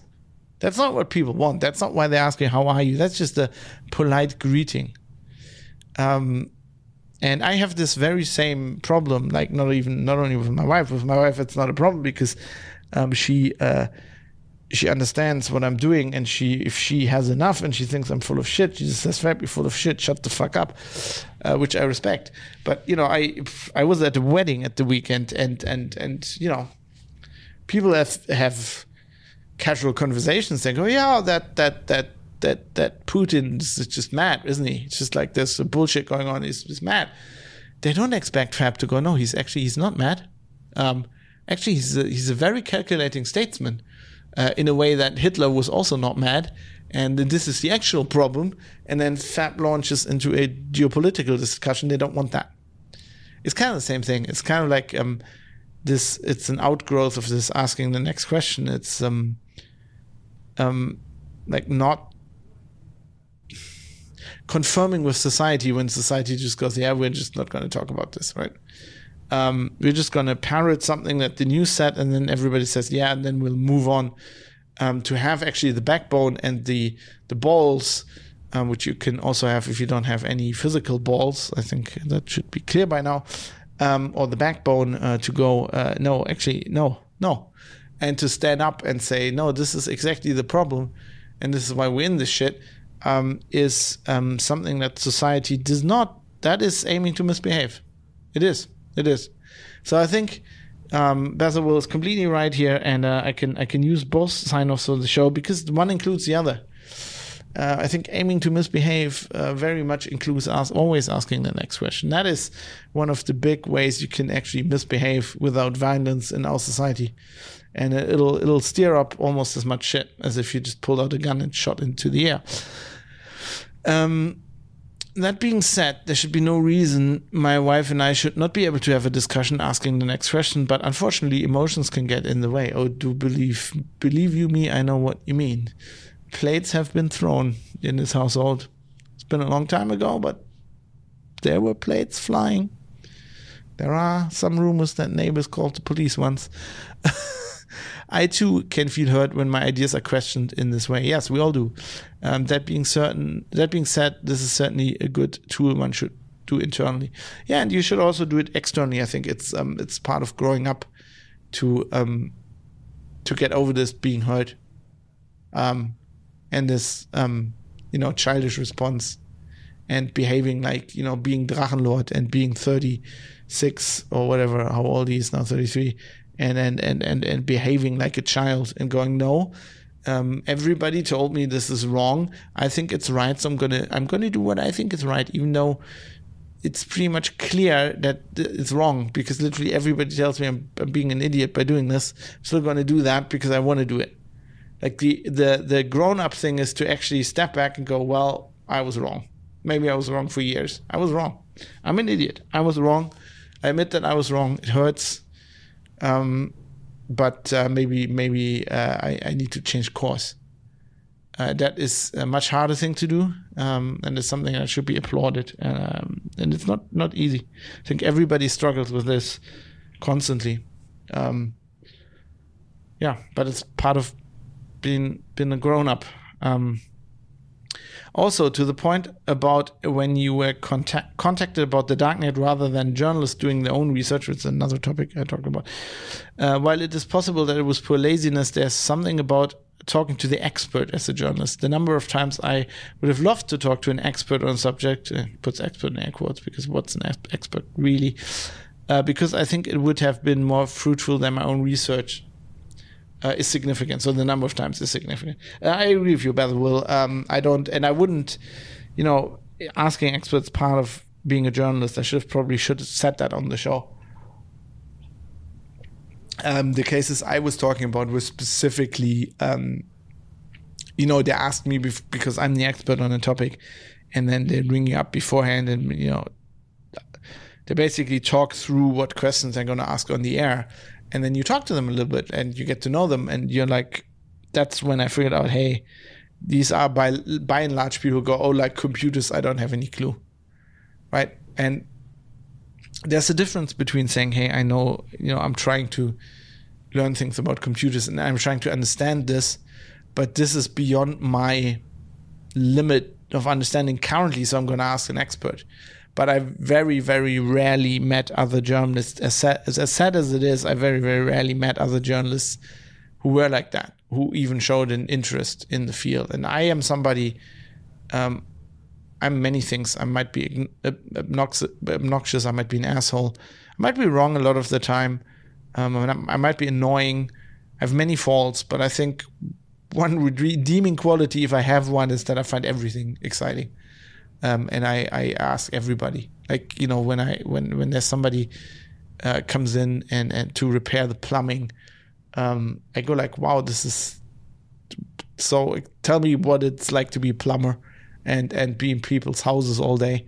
Uh, what what kind of interesting shit have you learned? And oh, by the way, how does this fucking thing work that you're doing right now? And you know, most of the time I do that. I, I I try to be interested in everything. I think that's kind of, um, yeah, it's kind of. I feel that's kind of one of my biggest jobs as a journalist to just be open minded, and and be interested. And I hate people who are just like, um, yeah, uh, computers. I I don't know. I don't want to know. I just have to write about this now or talk about this now. So I'm gonna get an expert. Um, right? I, I don't think um, it is bad to not know something. Um, everybody starts. I mean, I started literally as a dumb podcaster and I did Linux stuff and then I just researched myself a little bit into knowing a little bit about IT security, IT security, and I'm by, by no means an expert as a real expert, as somebody who's actually done pen testing and stuff like that, right? I never really done that, so um, but I try to learn, um, and I don't go, "Oh, this is above my pay grade or above my understanding." Um, if I can, like, even stuff that I really, really don't like, and I, I don't have the brain for stuff like math. If I find somebody who's who's like really good at explaining that to a dumb person like me, like in that respect, um, I cherish talking to them because those people are very, very. Um, you you don't meet them often, um, but I think you also don't often meet people who really, um, like show this kind of interest in the stuff they do, which I can understand. You know, if you just want to live your life, you you have kids, you want to do whatever you want to do, and you just work in an office job. Fair enough. I mean, that's a that's okay. Um, I don't I don't expect anybody to do that, except if you're a fucking journalist. As a journalist, your job is literally to look at a thing that you don't know much about, um, learn as much about it as you can, and then explain it to somebody who knows even less. And and the you know the only prerequisite for that job is um, that you maybe can write a little bit or you can talk a little bit, and it's not even education or any specialized knowledge in the field. It's just having an interest and trying to be open-minded right? And trying to to to to understand what your biases are and trying to understand your audience right? So you what you need to do on a most basic level is to understand a topic as best as you can and then you understand your audience as best as you can and then you, what you try to do is you you get a lot of the you know as many of your audience as you can to be interested in this and to to learn something about it. And all kinds of journalism is that um, from from writing a column and an opinion piece to writing a, a breaking news story. It's basically just that.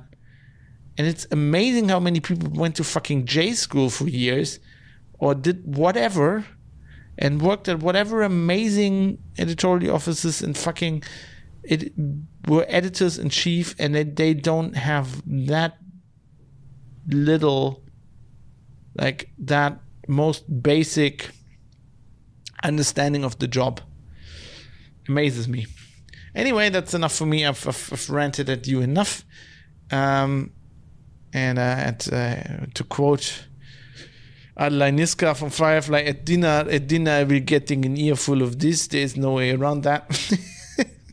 no, I didn't kill my wife's cousin. Just strung up from the ceiling. Oh, Klaus likes to stand in the door and say boo. God, I love that series. I fucking. And no, I'm not gonna watch the fucking Disney remake. They can go burn in hell. I don't think. I think that's one of the few instances where somebody said, We're to pay you to write a review, I will not watch it. I think. Generally, I will I'll watch everything, but like, I think that will hurt me so much. That fucking remake is gonna hurt me. I don't, I don't know, I know nothing about it, but I know if they remake that show, it's gonna hurt me so much. Doesn't matter. I mean, even if they get the original cast back together, it's just gonna, which is not gonna happen. Um, The fact that it's Dis- Disney is enough. It's like it, that's gonna fucking destroy my soul. So I'm not gonna watch that. Anyway, let's move out. Let's get out of here. Uh, let's let's uh, skittle. What's what's Deadly Slop always say? Uh, skittle skittle. Let's skedaddle. I can't can't remember. Anyway, let's uh, let's let's get the fuck out.